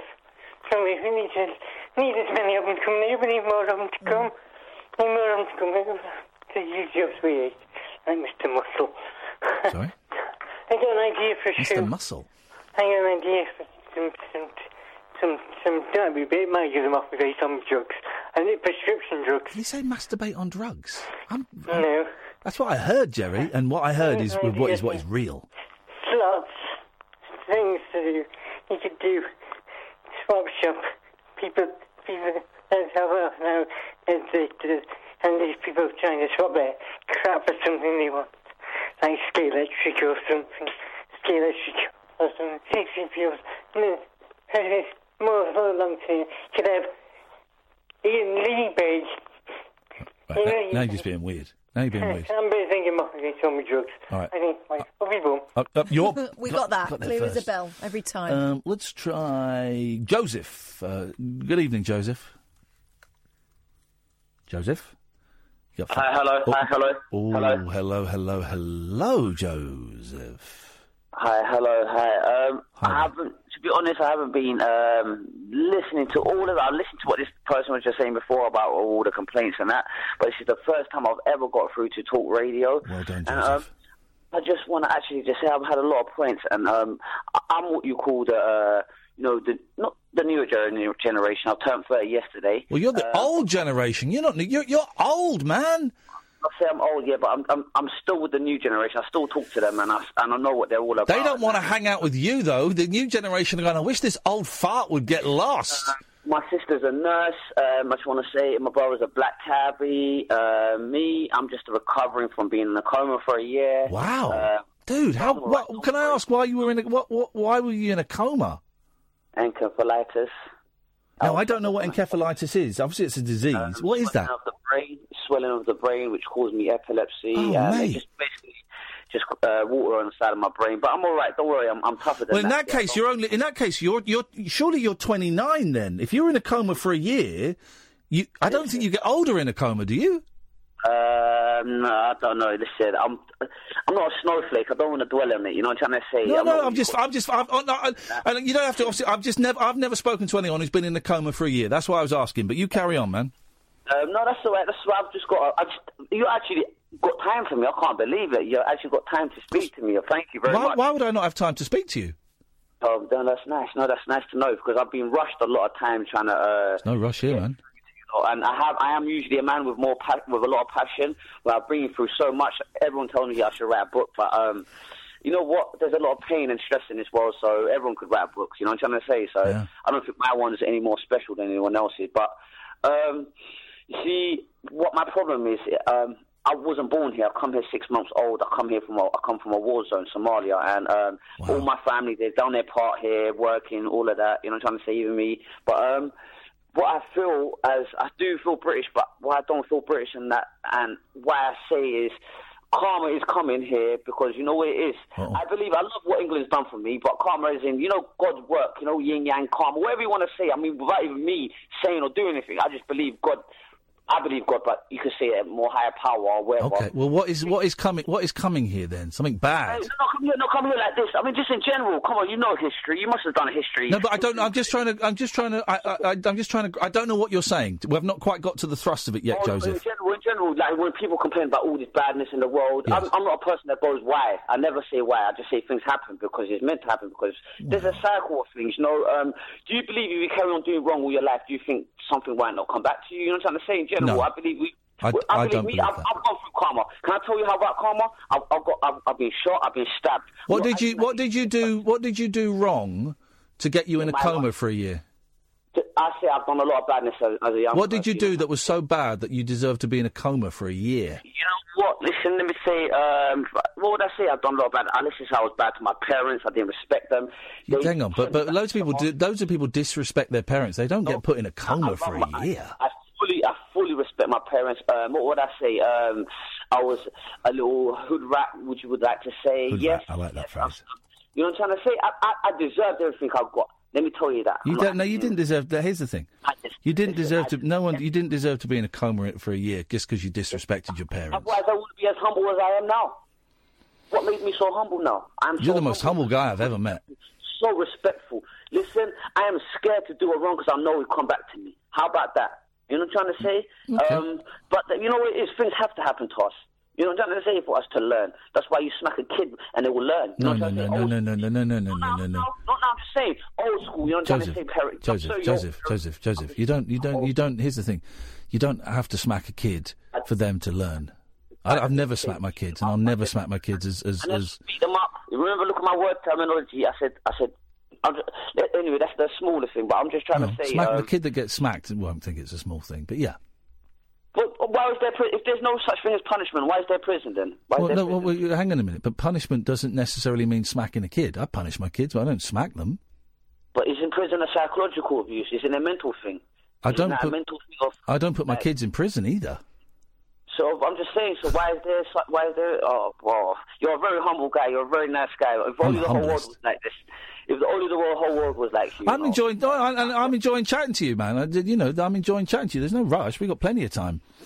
no, that's all right. That's all right. Um, it's just that um, a lot of things on on the news and, and the world. It's not fair. Of, of and, and I say they talk about um, injustice of the world. Yes. Well, we all know this injustice is being done, but um, I don't feel as a um, you know people say, "Oh, get over it. We're over racism." Or, I know about racism. I come here in the early night, in '89. Uh, I come here six months old, so I grew up to a lot of. Um, you know what I'm trying to Well, say? no, no, and and, and I would never say to someone get over racism, particularly when the new. Um, one of the new advisors promoted to UKIP has, is on the record. I've seen the video of describing Somalians as savages. Now, that, that, that if that's someone who's who's um, uh, a highly uh, uh, looked up to by some people. I'm from British Somaliland. We we fought for Britain. Yeah, yeah, yeah. But th- this guy, this guy for, who, who, is- who, works for a party that has four percent of the vote, calls Somalians savages. Um, uh, you know, th- that that's kind of what you're dealing with. I get it. I would never say to you get over racism. But my, my, my, my ancestors were the my grandparents were, were people that fought for for the uh, were the savages if you want to call us that.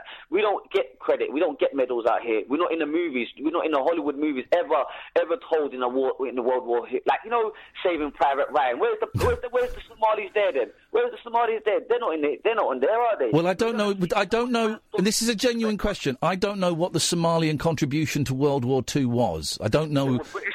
British Somali- Look, go on Google. You will see them. You will see. Okay, but but, but but is it is have I got this right? I, and I don't know because I've not seen the film because it looks boring. Is Saving Private Ryan based on a true story? Yeah. Uh, In, in, in that case, well, I don't know if there were any Somalians involved in that particular rescue. I don't think there were. So, so I wouldn't take I wouldn't take Saving Private Ryan as a racist film. How many movies have been made? I just said one, but I just said how many movies have been have been made. They're quick to tell the pirate story of how we took Captain Phillips. You know what I'm trying to say?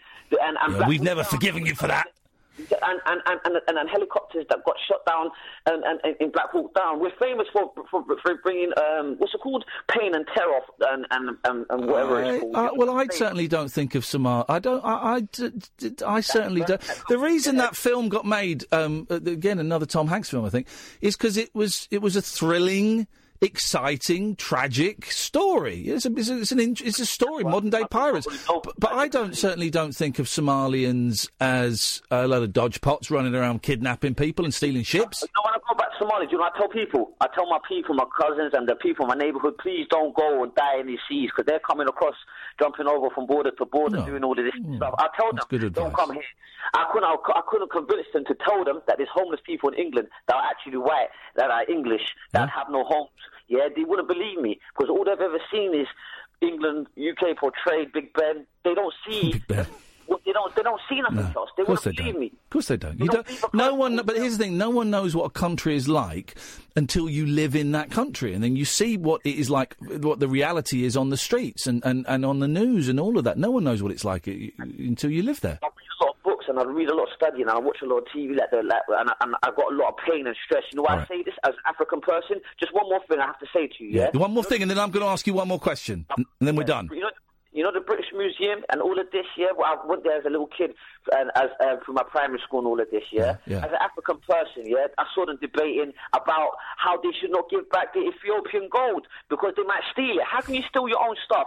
Give it back to the people. How dare Shut you up, man! do like that? We stole, we stole that stuff fair and square. We stole that, and you got. If you want it, you can have it. You got to steal it back.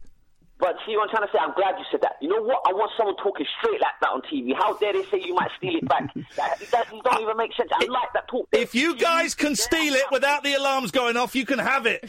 No, no, no. I, you know what? I could have a conversation with you because you know what? I'm from the streets out here, and people get take their stuff taken with them. And you know what? It is like that. Yeah. Hey, listen. In the real world, in the jungle, is like that. I, I like to. Joseph, um, listen, I'm, go- I'm going to let you go because, but you call in any time you want, brother. I, like to, I want to ask you one question about the coma.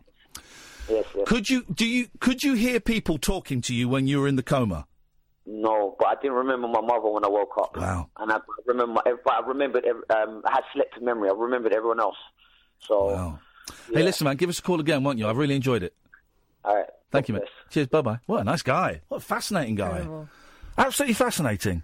Disagree with him on a lot, but very polite little little tussle there, little verbal tussle, and in a coma for a year. Wow, he's got a lot of ideas running through his head. That yeah, guy. he has. There's a lot to say from himself. He's bright. Quite right too. and it's that whole I thing like of that. um, I like that. seeing seeing yourself or not seeing yourself represented in popular culture, right? Yeah. And, and there's only one side represented. I get it. I get it. I've never seen Saving Private Ryan. It looks. I boring. have. It's good. Oh, shut up. But it's about you know a load of Americans. It's boring. Um, good evening, Jack. Hello, Iain and Kath. Hello, Jack. Hello, Jack. Hello. Um, earlier on, you're on about Dave Hill uh, Yes. with uh, Diana, and uh, I- I've got to say, um, I wasn't born when Slade were around, but uh, you know, I've kind of grown up. My dad got me into a lot of older music, and I think Slade are a fantastic and somewhat slightly underrated band who Totally. seem to be known for Christmas. Yeah. But they, they have some fantastic uh, songs, and what I wanted to talk about is. Um, when I was about 17 and I was at college, um, I was allowed to interview Noddy Holder. Yes. baby, baby. Wow. See, I've not done Noddy. You've worked with Noddy, haven't you, Kath? I've been to the pub with Noddy Holder. And you've interviewed Noddy, Jack, and I've not been able to get Noddy on this show yet. Go on, what was he like?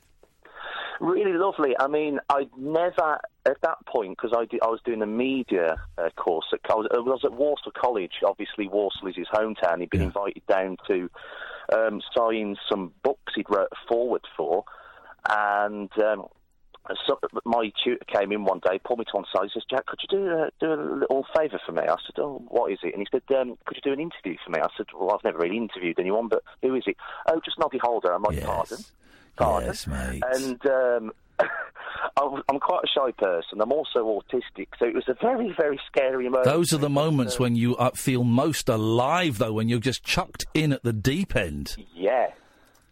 I bet it was great as well, wasn't it? I bet he's one of those you just wind him up and he go, he go, he's off for 20 minutes. Um, kind of. I've got to admit, um, because it was the first time I'd ever done anything like it, I wasn't exactly like a smooth interview. I mean, the footage is still somewhere there on YouTube. I remember just like standing there with a microphone. My friend stood next to me with a camera, and it took me about two minutes to actually say his name. I just stood there going, Noddy, like whispering, "Nod- Noddy, Nod- Noddy. and he's like, yes. um, um, uh, uh, uh, why are you here today? Like, I just, I just couldn't get the words out, and it was, I was frankly terrible. But he was a natural, and he spoke for ages. And I bet he loved it. I bet he loved it. He'd have had all the slick. So tell us, where did you get the name Noddy Holder from? Uh, He's had all of that. I bet he loved it. Yeah, he probably did. Probably did. And uh, he uh, he stayed at our college for about a good hour and chatted to the students, signed books, had photos, and he just came across as a really, really lovely guy. Um, Slade are fantastic, and you know, I've since then I've dabbled in community radio, and uh, the other members of Slade have all been into the, the station to uh, be interviewed by people as well. So they're- I want, I want Noddy Holder and Jim Lea. I can't get them. Um, Jack, listen, it's nice to talk to you, mate. I've got to go because I'm late for the news, but thank you. Everyone, go and watch Slade in Flame. That is a movie. And Jack interviewing people that I can't even get my hands on. Oh, uh, Sally, stay there. You'll be the first call after the news. Oh three four four four nine nine one thousand. This is Talk Radio. The Late Night Alternative with Iain Lee on Talk Radio. We have ways of making you talk. Here's the thing, Wharton, it's none of your business whether Prince Harry met Meghan Markle's dad before the wedding. What's it, what's it got to do with... What has it got to do with you? You nosy git! It's nothing to do with you. It's absolutely nothing. It really surprises me that Prince Harry didn't meet Meghan Markle's dad before the... What's it got to do... What's it got to do with you? You've got no idea what's going on there. None of your business. Keep your beak out. Um, Oh three four four four nine nine one thousand. Sally Hassan, stay there. Uh, so we've been playing this um, album, State of the Union, right? That Dave sent me. Then Dave sent me a message today saying, "Ah, I've just found State of the Union on vinyl, and it's got a track on there that's not on the CD." I've not heard it all. We're going to play a bit of it. I'm going to play the beginning. It's a cover of "Give Peace a Chance." Oh. by John Lennon, right? You got to tell me before the vocals come in who is doing this cover version. Here we go. Here we go. Hang on.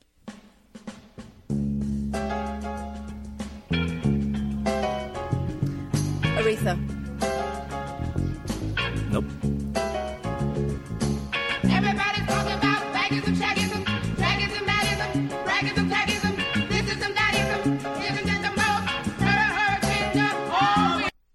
It's about to get to the vocal. Any ideas? You'll never guess it. Shall I tell you? James Brown. Ladies and gentlemen, would you please welcome singing John Lennon's hippie anthem, Give Peace a Chance? It's Mr. Louis Armstrong. There we go. This is great. Everybody's talking about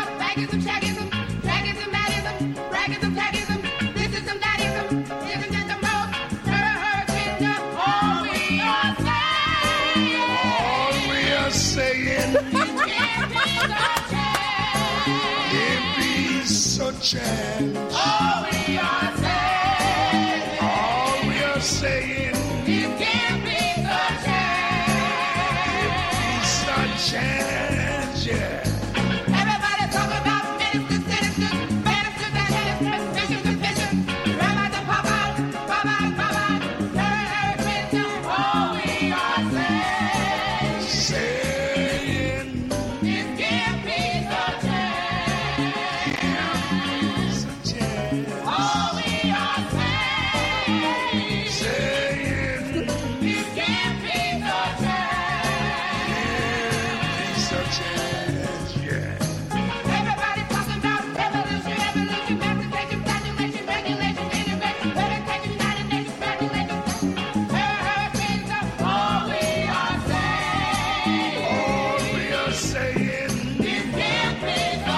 think you get the idea. It's Louis Armstrong singing "Give Peace a Chance." I think it's a stretch to say Louis Armstrong singing that. Uh, Louis Armstrong is literally singing "Give Peace a Chance." That's all. That's it. oh three four four four nine. I'm a thousand. Is the phone number if you want to get uh, uh, mm. Wow. Sally, Sally. Hello, Hello, Sally. Hello, how is everyone? Sally saw my kittens today. I did. They're lovely. And they, we, we uh, I was streaming me playing video games, and I they're still being a little bit shy. One of them scratched my hand really, really badly at the weekend. Um, the other one, my favourite one, Lucky, came and sat on my lap once I grabbed her and picked her up and plonked her down. Um, and then I was playing games, and I had some food beside me for the for the girls, and I got a bit peckish, and I was streaming it on Twitch, twitch.tv slash Iain Lee, if you want cat updates. And I said, all right, but viewers, I'm going to go and make a cheese sandwich. If you're lucky, the cats will come out and eat this food from the bowl. And I went out to make the cheese sandwich, and both my little girls rocked up and stuffed their faces. Yep. And Lucky kept watch. She kept she kept looking back to make sure that you weren't coming. They could hear me, hear me in the kitchen. That was it. It, it, it was spooky, wasn't it? They both seemed to have clocked the camera. Yeah. but one was definitely looking out for the other. My little babies. One of them, the mucky, scratched my hand quite badly at the weekend, so we need to have. Uh, Can I borrow your juice, please, for your computer? 'Cause Uh, I'm running out. Someone kept nicking mine No. earlier on in the office. Right, first of all, that's uh, th- Sally is making up rude jokes because she I'm heard not. juice. You heard the word Never. juice. You heard the word juice. You made a squeak because you thought she meant semen. Oh God! And, uh, oh, whoa! No. Kids. I'm working with kids. I'm talking to kids. Oh, this is what I was going to say. Speaking of kids, right? And just forget that I mentioned semen as I'm now about to talk about children. Although that's where they come from. Um, so Dredge, who um, hasn't called the show for a while, but calls the show from time to time, and he messages me, and he came up with a brilliant idea. What are you doing? None of your business. Keep talking to He came up with a brilliant idea, but I don't know how we'd make it work. We couldn't do it here, right? Right. He came up with the idea of doing a phone-in show on Saturday mornings mm for kids. Yeah. Isn't it? Now, I, years and years, not years and years ago, whenever Frank Sidebottom died, I think, which I think was about six years ago, um, I used to work, I, I volunteered at um, Radio Lollipop at Great Ormond Street. So I'd, I'd be doing, uh, I'd do that once a week, do a radio show there, then I'd go off and do Absolute, I think I was doing at the time. And I kind of did it, set it up as a phone in show. And sometimes people would phone in and sometimes wouldn't, uh, uh, w- wouldn't phone in. Um, but I remember once I did this great phone-in show, and it was these two kids in two different wards just phoning up and being rude about each other. That guy, that guy stinks. and then they weren't in different wards; they were in the, they were in the rooms next door to each other. That guy stinks, and they put the phone down. I say, "Well, okay, well, Steve, I don't know if you're listening, but Tony just says that you stink. Would you like to give us a call?" And then the, uh, Steve would phone up. That that guy's crazy. Gosh, these are the days before YouTube disses. Yeah, oh, oh, it was funny, man. It was funny. And so I kind of done it. And I would love, me and Kath are talking about, we do these live shows, the rabbit hole and the picture show and stuff like that. And we're t- talking about, and we don't quite know where we do it or how we do it. We're talking about doing a show for kids, like a live show for kids. Who's that? What? I had a man in the background. A man? Yes. Oh, if only. No, he's in bed at the moment. Okay. Well, basically, we are looking at w- ways of doing a live show like the Rabbit Hole, but for kids up to the age of about 14. So wide old, I reckon we could do it from about 5 to 14. So Yeah, wide be old bracket. I think we could do it.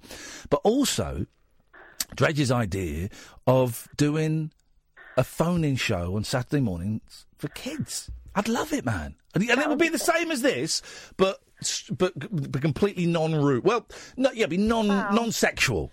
Yeah, there'd be fart jokes, wouldn't there? Yeah, yeah, yeah, yeah, yeah. Yeah. Definitely. Well, my son, my son is desperate to talk to you. He always wants to phone in, um, but he talks a lot. So, gosh, where does he got that from? Yeah. no idea. He's autistic, so he constantly talks and talks and talks. Uh huh. So, yeah, I, I'm not sure whether or not to hand the phone to him ever. So, but that would be good. I'd enjoy that. My daughter would enjoy that. Well, well, you hand the phone over to him. Yeah, what are you Oh, he's in bed at the moment. Well, wake him up. No. Wait, no. wait. How old is he? He's 16. Right, it's ten past twelve. What, he's, your sixteen-year-old boy ain't, ain't asleep. Trust me. No, he's. I know exactly what he's up to. Oh, don't, don't. He's listening to That's his. a- that's a baby. He's listening to the radio in bed uh, or on his mobile phone. No, I told him that he can play Jackbox Party with you. Okay, that's a We're fun little game do again. A little game if you want to come. Twitch, twitch.tv. You know how filthy that gets. Yeah, but he's yeah, but he'll probably join in with that sort of thing. It's, he's a boy, isn't he? And He's a boy, and boys, boys will be boys. Boys is boys. Yeah. Boysy, boysy, boys. so yeah, I like that idea. That's a good idea. It is. I just don't know. I just don't know how we take it to the next level. I don't know how we make it um, concrete. Hmm. Is the uh, is the thing? What, would you, what did you want? What did you, what did you want? Well, I was going to say happy birthday to my mum, but it's gone twelve, so Yeah, I'm not screw- do that screw that. anymore. Have you not already said it to her? Because um, what? What, have you not, what have you not said I it to her in haven't person? spoken to her today. No. Your, is it true your mum's got the hots for me? Yeah. No wonder you're not talking to her. Weirdo. Oh, I have the hots for him too. Oh, flipping heck. Two weirdos. There we go. Um, So yeah, I, yeah, she's been taking. She was out today, so I haven't seen her. how So dare she saw go out on her birthday? What is she, 65 Yeah. now? Fifty-seven. 57, flipping heck, Yeah. isn't it? Isn't it? Uh, and also, I was going to ask you, what are you doing about the logbook? What's happening with the logbook? Uh, we've got both logbooks, and I fully intend to burn them when Catherine gives me Oh. the other logbook. You, I will not burn. I will burn them together, but you need to give me the other logbook that you snafooed I think you need to calm down a other little day. bit before we discuss this. I'm going to burn both logbooks, like the KLF burning a million pounds. See, I, I wanted to do something Tough, for him. But, tough. Yeah, I bet you did. oh. I bet you did. And I bet what, what you wanted to do was was sit on them for six weeks and drive me out of my mind, like No, everybody, like everybody no, else, like every other loser. No, I wouldn't do that. And then we get Lou. Lou. Well, but I don't actually need the logbook. Shut up. Lou, shut up now, Oh. who kept the logbook for oh, I'll be the best at the logbook for you, Iain, if you just give it over to me. Sound like Eamonn Holmes. Kept it for six weeks. I don't know what he sounds like. He's never here. But kept it for six. Poorly to come in. He doesn't Hello. lock his own door either. Hello, is, Sorry. is that is that Denny Morris? Uh, hi, hi, it's Eamon. Hi, N- no, I won't be able to come in today. I got a sore throat. No, I know I was on this morning, this morning, and I was fine there, but I got I got a sore throat with, from David Cassidy. And, and then he thinks he's put the phone down, and you hear him go, Okay, Ruth, we're off to Vegas. Why does he put on an American accent? Anyway, what was I talking about? I was talking about something really important. uh, logbook. Logbook, yeah. it- um, no. Oh, yeah. So, shut up! Will you be quiet? Oh, my headphones are really loud. That's your problem. So Lou, right? Lou, who's Ow. who basically killed the whole logbook project, right? Then she she lives in. She what? Nothing. She lives at Nardnale, Yeah. and we're doing a show in Luton, uh, March the twenty something. Right, I've got not put it on my website yet, but it's selling quick, it's selling out very, very quickly as they always do in Luton at the Bear Club. And she says, she tweeted me, "Is there any chance of a discount on tickets? Because mate, because if I do come over, the flight and the hotel will be very expensive." Well, And I'm thinking, mm, no, there's absolutely zero. So it's like, well, I'll tell you what, because I, I want to go and see the Monkees in March in New York, because I went earlier this year and then they cancelled, right? So I'm wondering if I write to Mike Nesmith, hello, Mike, um, is there any chance of, of like a free ticket? Because the flight and the hotel are going to cost me an absolute fortune. No, it's not how it works. It's not how it works. Also, you're flying into Luton, home of the EasyJet, and uh, I believe there's Ryanair there too. Also, just if you can't afford it, don't come. Yeah. For God's sake, don't get yourself. Will you be quiet, Sally? Dear God, woman! I wish I was speaking to your mother. Wish I was giving your mother cab fare home. Here's the thing. Sorry. No, you can't. Here's the thing. If you Oh can't my afford. God. You just got that reference. Thank you. If you can't Yeah. afford it, don't come. We're going to try and come to Belfast at some point. I just got. It's just a real pain in. She, You know her problem. She got FOMO. she well, Sally. Sally won't keep quiet. Sorry. So no, you can't have a discount, uh, Sally. Oh, but but, but when you do the Belfast show, you doing it. You were thinking about going back to Belfast, aren't you? Yeah, it's just a real pain in the backside to um, you get on organise it. Look at this guy. This guy's. I'm in Belfast in August. So Oh well, we'll fix. August. Yeah, we'll fix it for you, Sally. We'll fix it. What? 'Cause me and Lou are going to meet up and that, and, Oh. and it would be perfect. And when they met, it was Moida. Well, Okay. it was going to be something else, but that's over. Anyway, but yeah, can we? Can you do it for Belfast? You know, anyway, I don't know. I'm, I'm rambling. Can you do it for? Belfast? Whoa, Be- whoa, August? whoa! I think we've stumbled on a little horny. Uh, no, I think she told me about this. Was it going to be a? It was going to be a naughty. It was going to be a very, very naughty uh, week away. But You and Lou were going to have it off. no, no, not me and Lou. Somebody else. All right, I don't want to know about your. si- This is disgusting. We'd go away. What I feel this? like they're using this show to get off with each other. Yeah, no, not having that. Not having that. This is a this is a decent show. Go away, you dirty, dirty th- thing. No, I'm not having that. Goodbye, goodbye. Thank you. I'm not having that, Catherine. This I'm not having how. Not having the late night alternative sullied by perverts and deviants. Sullied or sallied. Hmm, exactly. The Late Night Alternative with Iain Lee on Talk Radio. We'll get you talking. Uh, Graham says, "How about playing Glasgow again?" Yeah, it's going to happen. I keep meaning to um, get in touch with other Graham. Um, Burnt uh, Church Burnt Church. I need to sort that out, and we will sort that out. Oh three four four four nine nine one thousand is the telephone number. Good evening, Hassan. Hello, Iain. Hello, Kath. Hey, Hassan, nice to hear from you. It's Long been time, ages. long time no speak. I know. I've been I've been a podcaster now because of work. So yes, mate. You got Yeah, you, you're making you're making it, you're contributing to society. You're making a difference. You're putting a few pennies in the pocket. This is life. This is what life is all about. We respect that. We applaud that. We think you should be paid less, but I we should be paid a lot more. And um, you should be paid but, less. You know, You should be paid no, less, and I should be paid more. I'm blind. Yeah, yeah, exactly. Well, exactly. You're only providing. I, listen, I could I could be on PIP and what have you. No, know, ESA. Shut up, man. And, and you you can't that. see. You're only providing sixty percent of a human. Prob- actually, you're probably right. Bearing in mind terrible, about with you. terrible, terrible thing to say. I retract that Actually, once you immediately and apologise. Once you hear the story, you will know. I agree with you. Good. I want to. I want to tell you something, and I've been talking about it for, to my friends for the last hour to see if I can call Iain or Kath up and see what they would say. Because I'll, I'll be 100 percent honest with you. I, I listen to your podcast and your show, and I sometimes laugh at one or two callers. I'm not going to say who, and I think, oh my god, I'm so much smarter than them, and I've gone and done something. Uh-oh. Such such a ridiculous thing. Right, well, as Um, everyone I- knows, I- there's only one reason for doing stupid stuff, and that's to tell a good story. So let's hear it.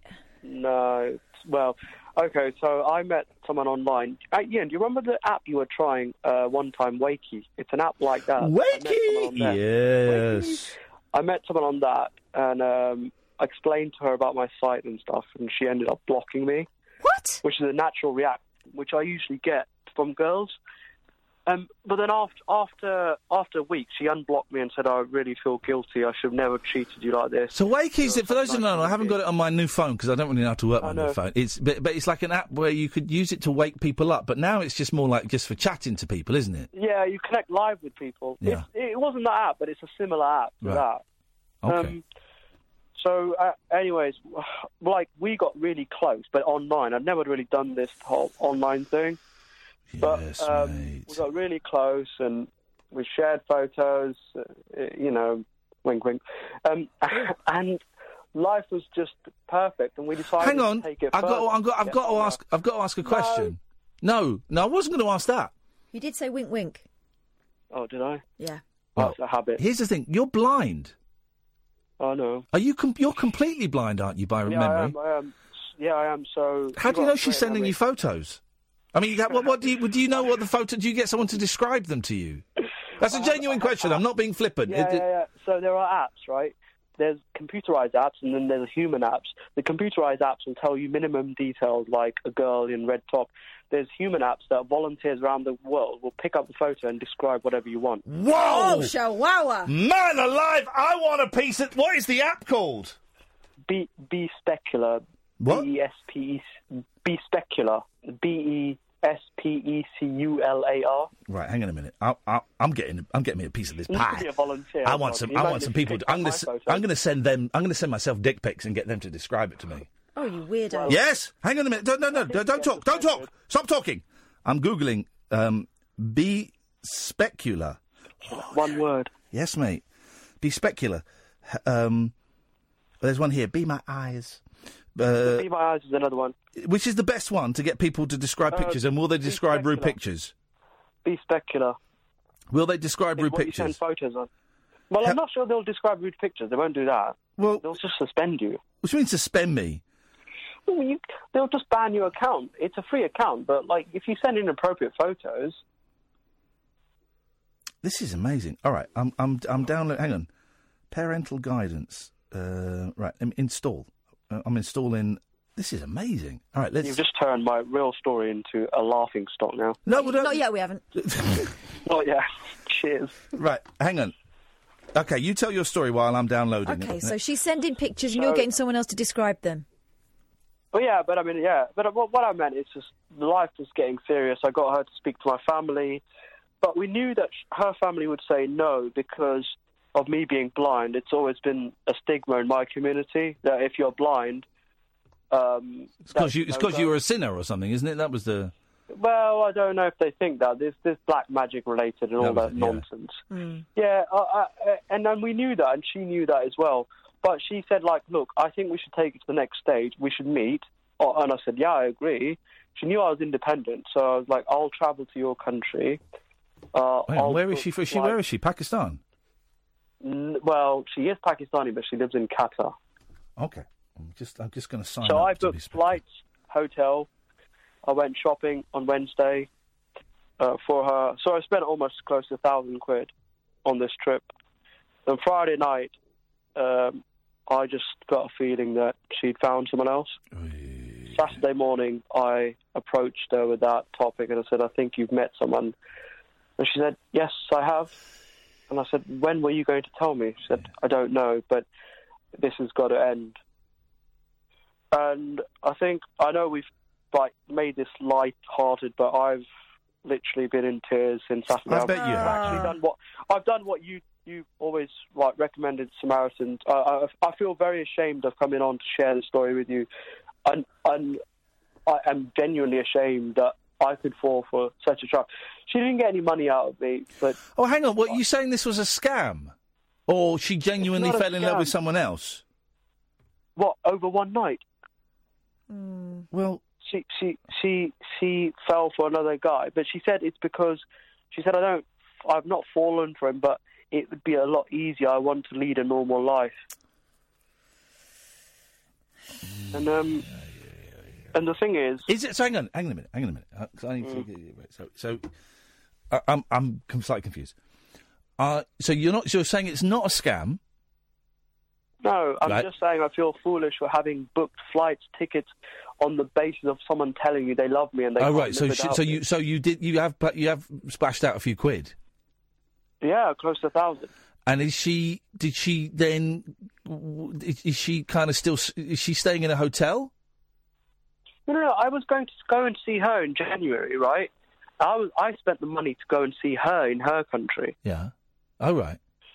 Uh, so I'm the one who's wasted the money because she's now no longer with me, so to speak. Okay. And w- mate, is it that she? um Is it that she? You th- what, what? That she just didn't fancy you when she met you? No, what what I'm saying it, to to she's she's been claiming that she's in love with me to the very last minute. Yeah. So what? I don't understand. I'm missing something here. What what changed? Right, you are you you are right. What's what changed is on Friday night. Yes. She met someone. Um, She actually did meet liked. someone. All right, okay. I thought you were saying that no, that was but was bullshit. she actually met someone online. Again, online. But he he lives in her country, but studies in Canada, right? She- but she met him on Instagram. They swapped numbers. They were talking all night. Saturday morning, I realized there was something sketchy going on. I said, "I think you've met a guy. I just want yes or no." She said, "Yes." I said, "You've been talking to him all night." She said, "Yes." I said, "Why?" She said, "Because it would be a lot easier than being with you. So let me go." Um. Well, that, okay. Well, that sucks. And um, unfortunately, and- and- unfortunately, and that's unfor- life. so how? So what you gonna? I don't mean to say, mean that to sound cold. Uh, unfortunately, that is life. You know, quite often. Is it? Is, is, what can human beings do that? Yeah. Like, how can one? I Yeah. could never do that to someone. Well, they I can. think on online makes it easier to do stuff like that to each other. Yeah, they can. They can.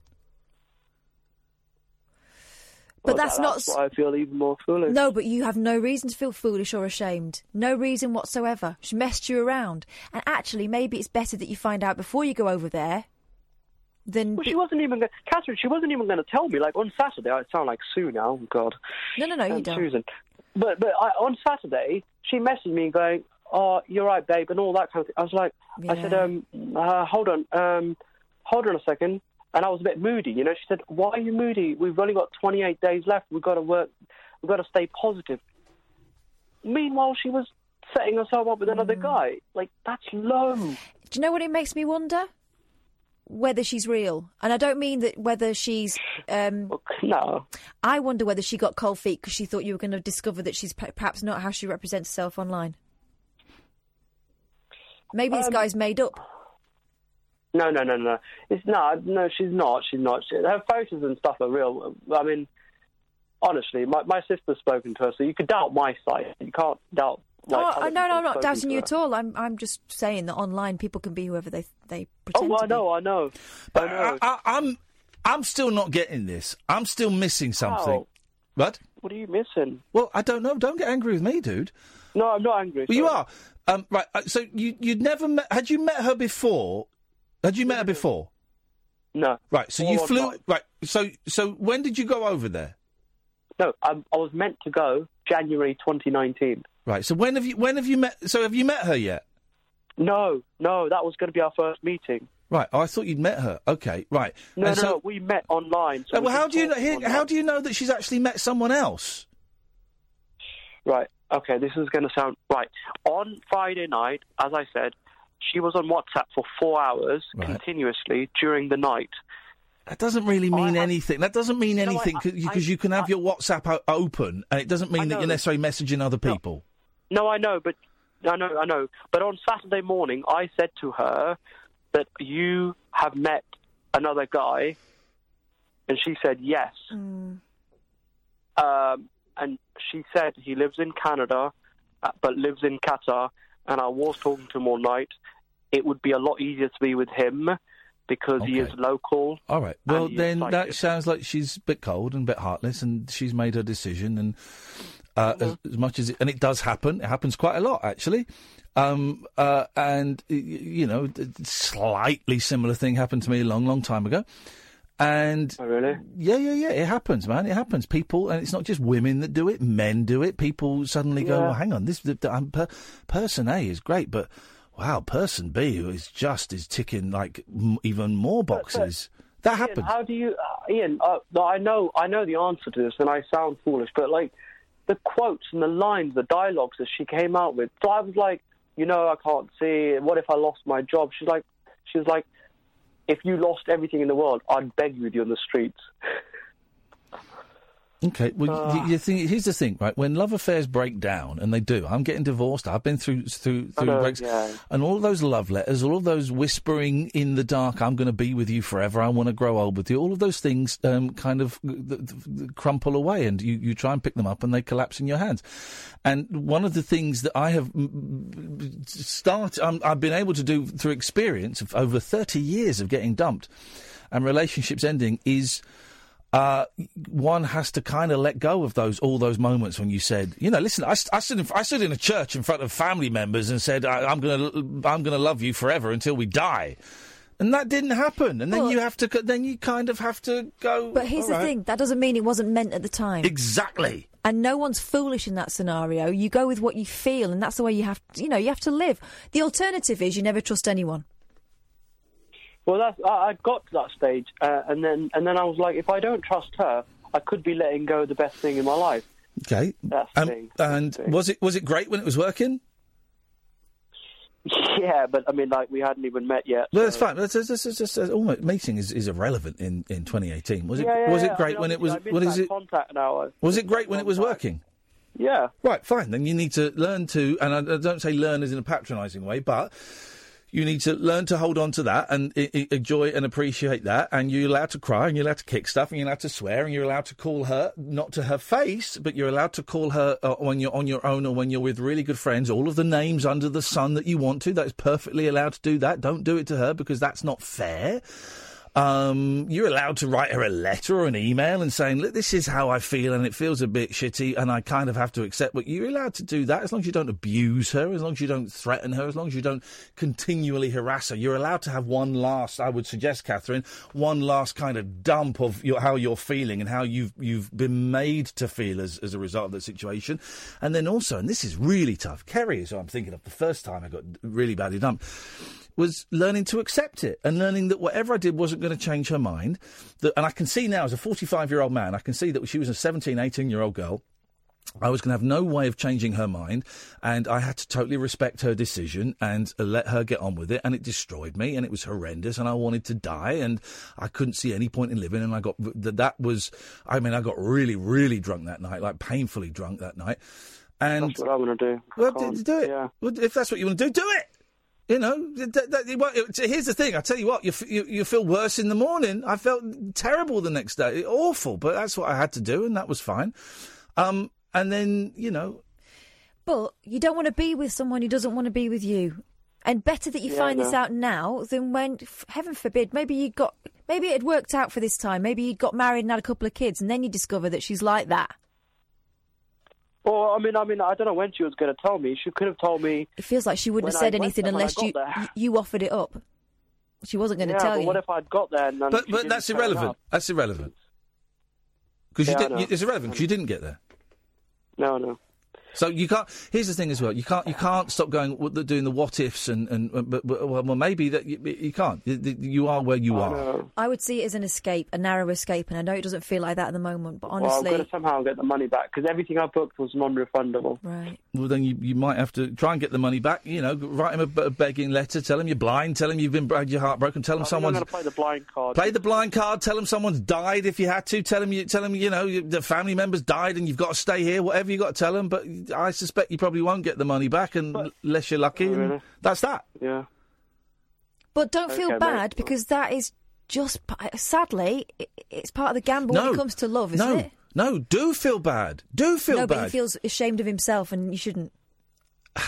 Oh, do, no, I would say I would say do feel bad. Soak it all up, man. You have nothing to be ashamed of, but soak it all up because these are the moments that make you the person that you are. These are the moments that turn you into the the, the either the wonderful human being that you're going to become or the miserable old git. You've got a choice. Soak it all up. Listen, you you have nothing to be ashamed for, but you're gonna you're gonna feel the shame for a bit. Fine, all right. Soak it up. Embrace it. Um, th- you're gonna feel. Here's the thing. You're going to feel shit for quite a long time. And that's it. You're going to feel miserable for quite a long time. Here's the truth. Here's a promise I can make you. It will get better. It will get better. Of course, it gets better. The same way when um, someone close to us dies, you feel awful. What's the point of living? It feels Yeah, like there is a vacuum created. Here's the thing. You get it, you get better over time. You know, as the cliche is true. Time is a great healer. Everything gets better, but you're going to feel lousy for a long time. So embrace feeling lousy. Listen to some miserable music, man. Make yourself cry. Put on, a, a, um, I don't know if you're into films. Put on a miserable film. Put on a miserable audiobook. Put on a really miserable album. Go and listen to um, like a, a, Neil Diamond album from the early seventies. Go and listen to some Joni Mitchell. Go and listen to Blue by Joni Mitchell again and again and again, and cry and cry and cry till you can't cry anymore. And then cry a little bit more. Because you're going to feel lousy. There is no way to avoid it. But you got. You, I, I s- I promise, you will come out the other side. Yeah. You will come out the other side. They'll get to a point where you bore yourself, basically. And you go, There right, will I'm done be. with this I- now. I've, I've fallen out of love with life. Like uh, the only reason I'm alive is because I don't want to see people like my nieces me dead. That's the only reason why I'm alive. I don't. I don't. There's no joy. No, there is no joy. And and you know what? There won't be joy for ages, months, possibly. Possibly there won't be joy for months, and then then one day you'll find yourself laughing at uh, I don't know Jeremy Kyle or Yeah. something, and then you'll then you'll feel guilty because you laughed. You'll feel really guilty. I'm not supposed to laugh because I'm miserable, and then you'll feel miserable for another few weeks, and then you'll you'll um, enjoy a really nice meal and go that meal was. I'm not supposed to enjoy this meal because I'm supposed to be miserable because I'm in mourning, and those periods of enjoying yourself will get closer and closer together, and they will last longer and longer. And it sounds like I'm being really patronising, saying, "Oh, you'll get over it." Here's the thing: you'll get over it. I swear to you, you will get over it. That's how we des- d- survive as human beings. And that's not to demean what you're feeling. What you're feeling is real, and what you're feeling is is the end of the world. I've been to the end of the world about eight, not about about, about four or five times in my life with relationship. It feels like the end of the world, and you know what? I'm still alive, and um and I'm still alive, and I'm feeling all right, and I'm thinking, well, maybe there's a chance to fall in love again. Maybe I am in love again. Who knows, right? You'll get through this, man. That's a promise. Yeah. Thank you both. And you and you don't believe it, and that's great. I, I don't. Yeah. No, you're not meant to believe it now. You're not You meant see, I to. Already, I'm, I'm already on C. I was already getting CBT because I've suffered from depression and and and now I know I've only got three sessions left, and the woman's putting quite a lot of pressure on me to feel better. Mm. Because she's done. she is, and now I'm going to go back to her and saying, "Oh well, I'm shittier than ever before." Screw her. Oh, I screw failed. screw her. It's not a competition. It's not a race. It's not about her ticking a little box saying, "Well, those twelve sessions worked. I It fixed is, another yeah, one." Screw her. her. No, it's not, man. Screw her. It's about you. And if you feel worse at the end of those sessions, than you say you stand up loudly and proudly and say, "Do you know what? I appreciate the time that you've given me. Forty-five minutes, fifty minutes, fifty minutes. That's a, that's a, a, a, set a therapy hour. At fifty minutes for the last six, 12 weeks. I really appreciate it. But you know what? I want to die, and I feel even worse than before I came in. Thanks very much, and go out and slam the door. You're allowed to do that. You haven't got to pretend to be happy for anybody. And I know you cannot hear what I am saying, but trust me, man. Trust me. I'm an old man, and I've been through it. And you will feel better. I guarantee it. I guarantee it. It's a promise. I look forward, Hassan, to speaking to you in six months and you going, ah, I'm all right. Because being all right will be will be better than where you are now, yeah? Yeah, man. Yeah. I so I look forward to in six months. You're going to phone me and go, ah, I don't feel great, but I feel all right. And then we'll we'll play back this tape and we'll go, well, that's progress. And then in a year, you're going to phone me up and say, I'm feeling I'm feeling pretty good. I I hope guarantee so. it. Fingers crossed. Uh, no, no, no, no. Uncross your fingers, otherwise I'm going to chop them off. I had them crossed as well. Okay. I'm gonna, I'm gonna, I'm gonna cross your face with my fist in a minute. I guarantee you will feel better. That's a promise. Okay. And then what, what I want you to do now is I want you to put the phone down. I want you to slag me off. I want you to throw the phone at the wall. Don't do that, actually. I want you to kick something. I want you to smash something. I want you to, t- t- tell tell the, your empty room that I'm an absolute prick who doesn't understand anything. I've got no idea what it's like. And do all of that because that's natural. Being angry is natural, man. Embrace it. Well, I, I, I agree with you. You're a lot older than me. Not a lot older than me, but you're Oh, he's older way than me, older so than have you. more I'm experience. ancient, man. But, uh, but, uh, but you, you know, you're you're welcome. You're also free to ignore my experience. I know it's going to happen.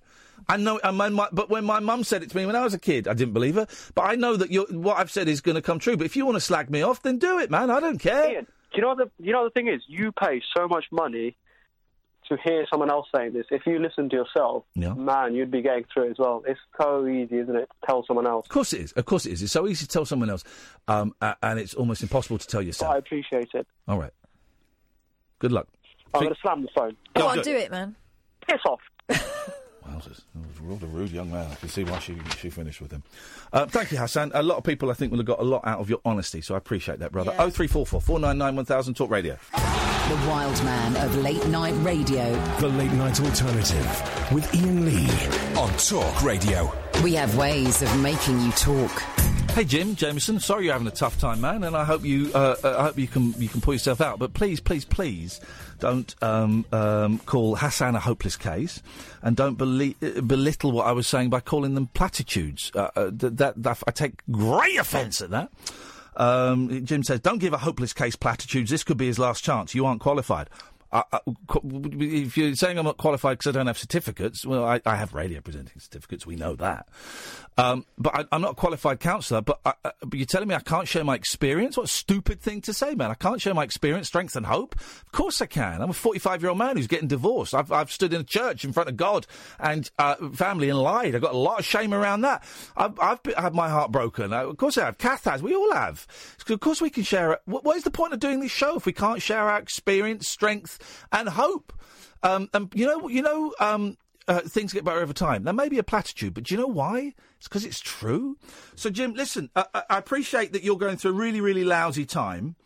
Um, and I, uh, you know, uh, uh, your tweets are about you. They're not about Hassan, and they're not about me. They're about you. I wish you success. I wish you joy, brother. I hope you can pull yourself out. If you want to give us a call, you're very, very welcome to. But um, you're, you're firing your gun in the wrong direction um, by quite some considerable, considerable way. So put your gun down, take the bullets out, destroy your gun, melt the guns, and um, just, just you- you're having a pop at the the um, having a pop at the wrong person. Is is what I would uh, suggest. Hassan is far from hopeless. Um, is the thing. So thanks very much indeed. Oh three four four. 499 1000 is the telephone number if you want to give us a call. Very welcome. Who's on tonight? Paul Ross? Paul Ross? Paul? Ross is back, yeah. Paul Ross is back. I can see Mark's doing an excellent job, by the way. His the fingers are being worked to the bone on those uh, keypads. Very bony fingers. Um, unlike Sam, who used to work here, who was who was a slouch, who was a slacker, who was an emo, an emo millennium. He was a scumbag, probably um, like Nickelback, Nickelback fan. Probably into um, sniffing glue or lighter fluid or whatever, Tipp-Ex, whatever it is they do these days. I don't know what that guy was up to, but I'm glad we got rid of him. He eats a lot of sweets. Uh, a lot of sweeties, man. A lot of sweeties. Um, 03 44 499 1000 is the telephone number if you want to give us a call. Don't forget, we've got podcasts coming out of our ears. There is a best of this show.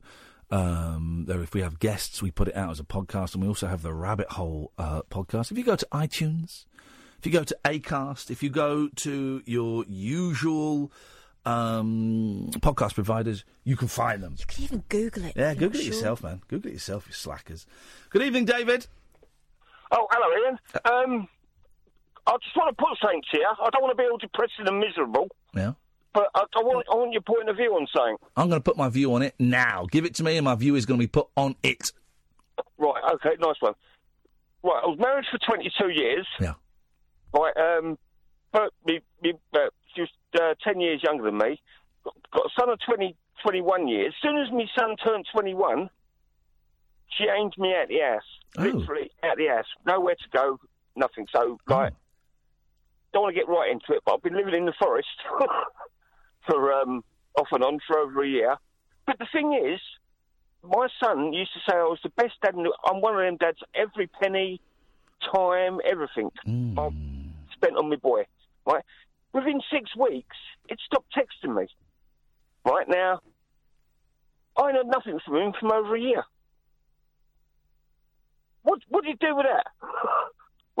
I know you give the advice to the other bloke. Did you did you say you're living in a forest? Yeah, yeah, oh, yeah. I, I listen to you near enough every night. I don't want to be one of them depressing. Um, don't, don't listen. Don't worry about that. Don't worry about that. Life in the world. Uh, you know, don't worry about that because I'm I'm I'm fascinated and and, and it's, this is all interconnected. So, uh, but how are you living in a forest, man?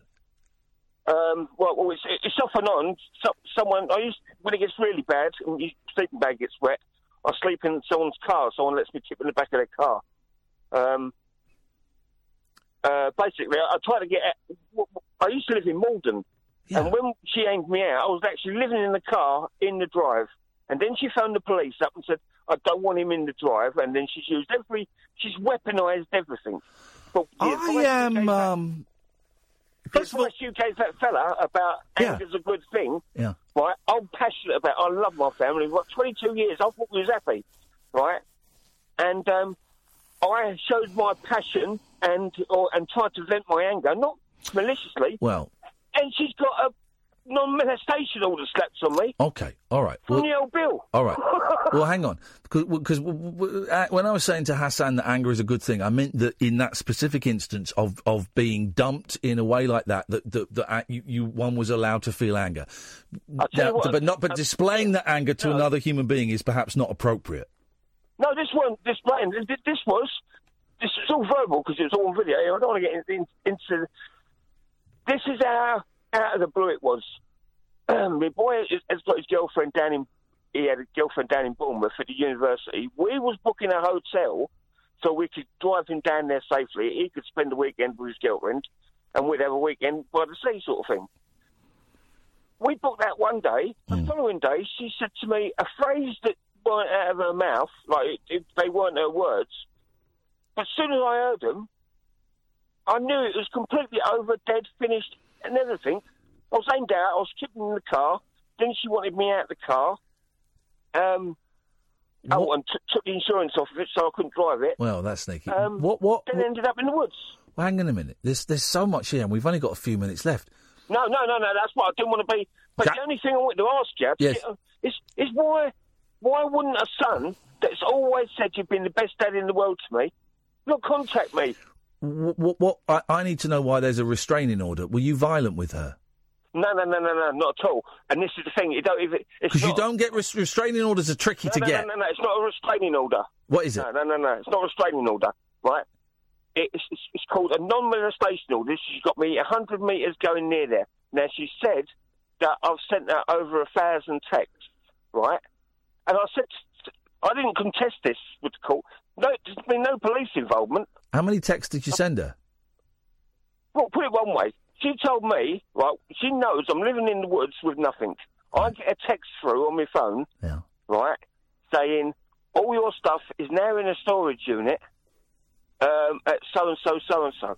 I ain't got no money to get it. This is 22 years of my life, right? And this ain't like we've had an argument. She said it, I walked out, that was it. Why did she? Why did she want to end the marriage? Had she met someone else? Had you? Had you been What's the matter? cheating? No, yeah, younger bloke. Because what, what happened was, this is just, I know you ain't got enough program here, and I don't want to take your time up. Um, I don't know if you've got an email. I'll just like, send you the thing. Like, Right, wait, okay, all right. Listen, right. You, you, you. I've got no idea why your son doesn't want to talk to you. There, there, there are two things spring to mind. Uh, three things spring to mind. One, um, she's bad mouthing you, right? that, that's yeah. And yeah. I'm aware I'm only getting your side of the story. So one is No, yeah. she's bad mouthing you. Two is you have done something terrible that has upset him or annoyed him.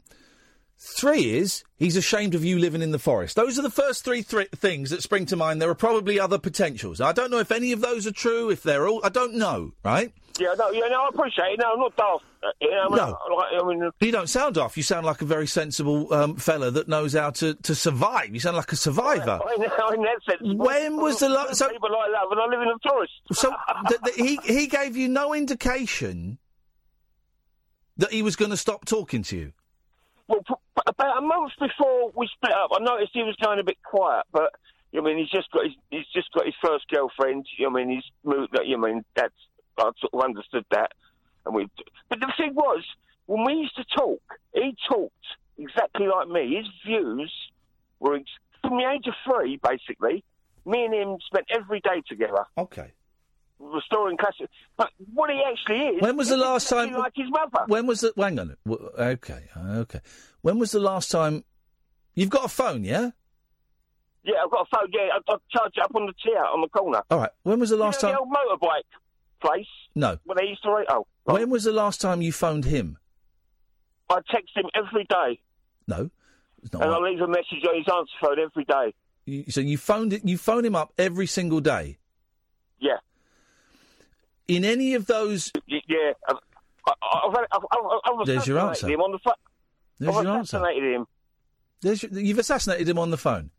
I've assassinated him in, in pure anger. Well, then that's why. Everything Then you've just answered your own question. That's why he's a 21 year old man. 22 now. well, yeah, exactly. He's a 22 year old man who's trying to find his way in life and trying to get his own voice. And- and you- His dad has assassinated him on the phone. But we, we was close to that. It know, matter. Don't, don't, don't matter what. Doesn't matter what, what the relationship was like when he was eight. He's a 22 year old man now, and he's not an eight year old When he boy. I mean, all, all right up until right up, well, right up until the twenty first of October, uh, two thousand and seventeen, you couldn't have got. Why did you assassinate him on the phone? I uh, well, okay. I stuck a note in in my car, which was in the drive, and it, and it said like I sent him a text, Brad. Can you can you leave me a warm coat? This is when the snow was on the ground. Right? Can you can you dig me out one of my big warm coats and stick it in the car? This is before she moved everything out, out the house. No coat. Right? I'll get, I'll get, I'll, I'll, track him down six months later and found him. Like, I was as nice as pie to him because he was with his girlfriend and I, I, I respect him. But what I said to him was, why no coat? He goes, I, I asked mum to do it. And even his girlfriend spun round and went, why didn't you do it? Your mum don't want nothing to do with him. So, you, you get what I mean? This is why I don't know about it, whether she's... That's why I, was, I had to go at him because I, I was literally ended up in hospital with a collapsed, collapsed lung, which was the opposite one that I thought it was. Um, mucus plugs and all that because it's so cold. The hospital rung uh, like my ex-partner and my, and my son to say, look, he's in hospital here. Like, I mean, you, I don't know if you want to And they weren't see him." interested. No. When my dad had a heart attack before I made peace with him, um, about 18 years ago, uh, my dad had a heart attack, and someone I never knew had found my number on his phone and phoned me up and said, "Your dad's had a heart attack." I went, "So?" So, and then I phoned No. up. Then I phoned up my sister and said, "Dad's had a heart attack. I don't know what to do." And then I phoned up the hospital anonymously, and, and they said, "Oh, he's, I think he's going to live," and, and that was it. And then I didn't speak to him, and I didn't pass on a message or anything. That, that fathers and sons fall out, and See, the thing is, me, me, and- me, me, dad, me and my dad, like, my dad didn't spend much time with me or anything when he was, he was too busy working. But he could have the slightest little hiccup, or, or I mean, he's old now, he's about, 80, you know, he's about 84. But he could have the slightest little thing, and I'm zoom, I'm straight even when you were twenty. Um, yeah, no, I was just saying it, sorry, I do apologise. so when you were twenty-two, you fell out with your dad, No, I've never fell out with my dad at all.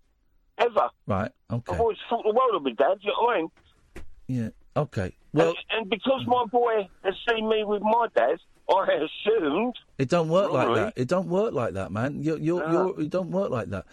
Um, listen, I have to go. Give us a call tomorrow. Yeah, all right. I appreciate your time. Thanks Cheers, very much. cheers, David. you. Thank you. Take care. Bye bye. It's a fella living in a forest. I heard. Falling out with his his family. I mean, there's there's a lot more going on there We've Not than even we. scraped the surface We've there. not even scraped No. the surface. That was. Um, thank you for that, David. That was uh, intense, wasn't it? Wasn't Yep. it? Hey, yeah, yeah.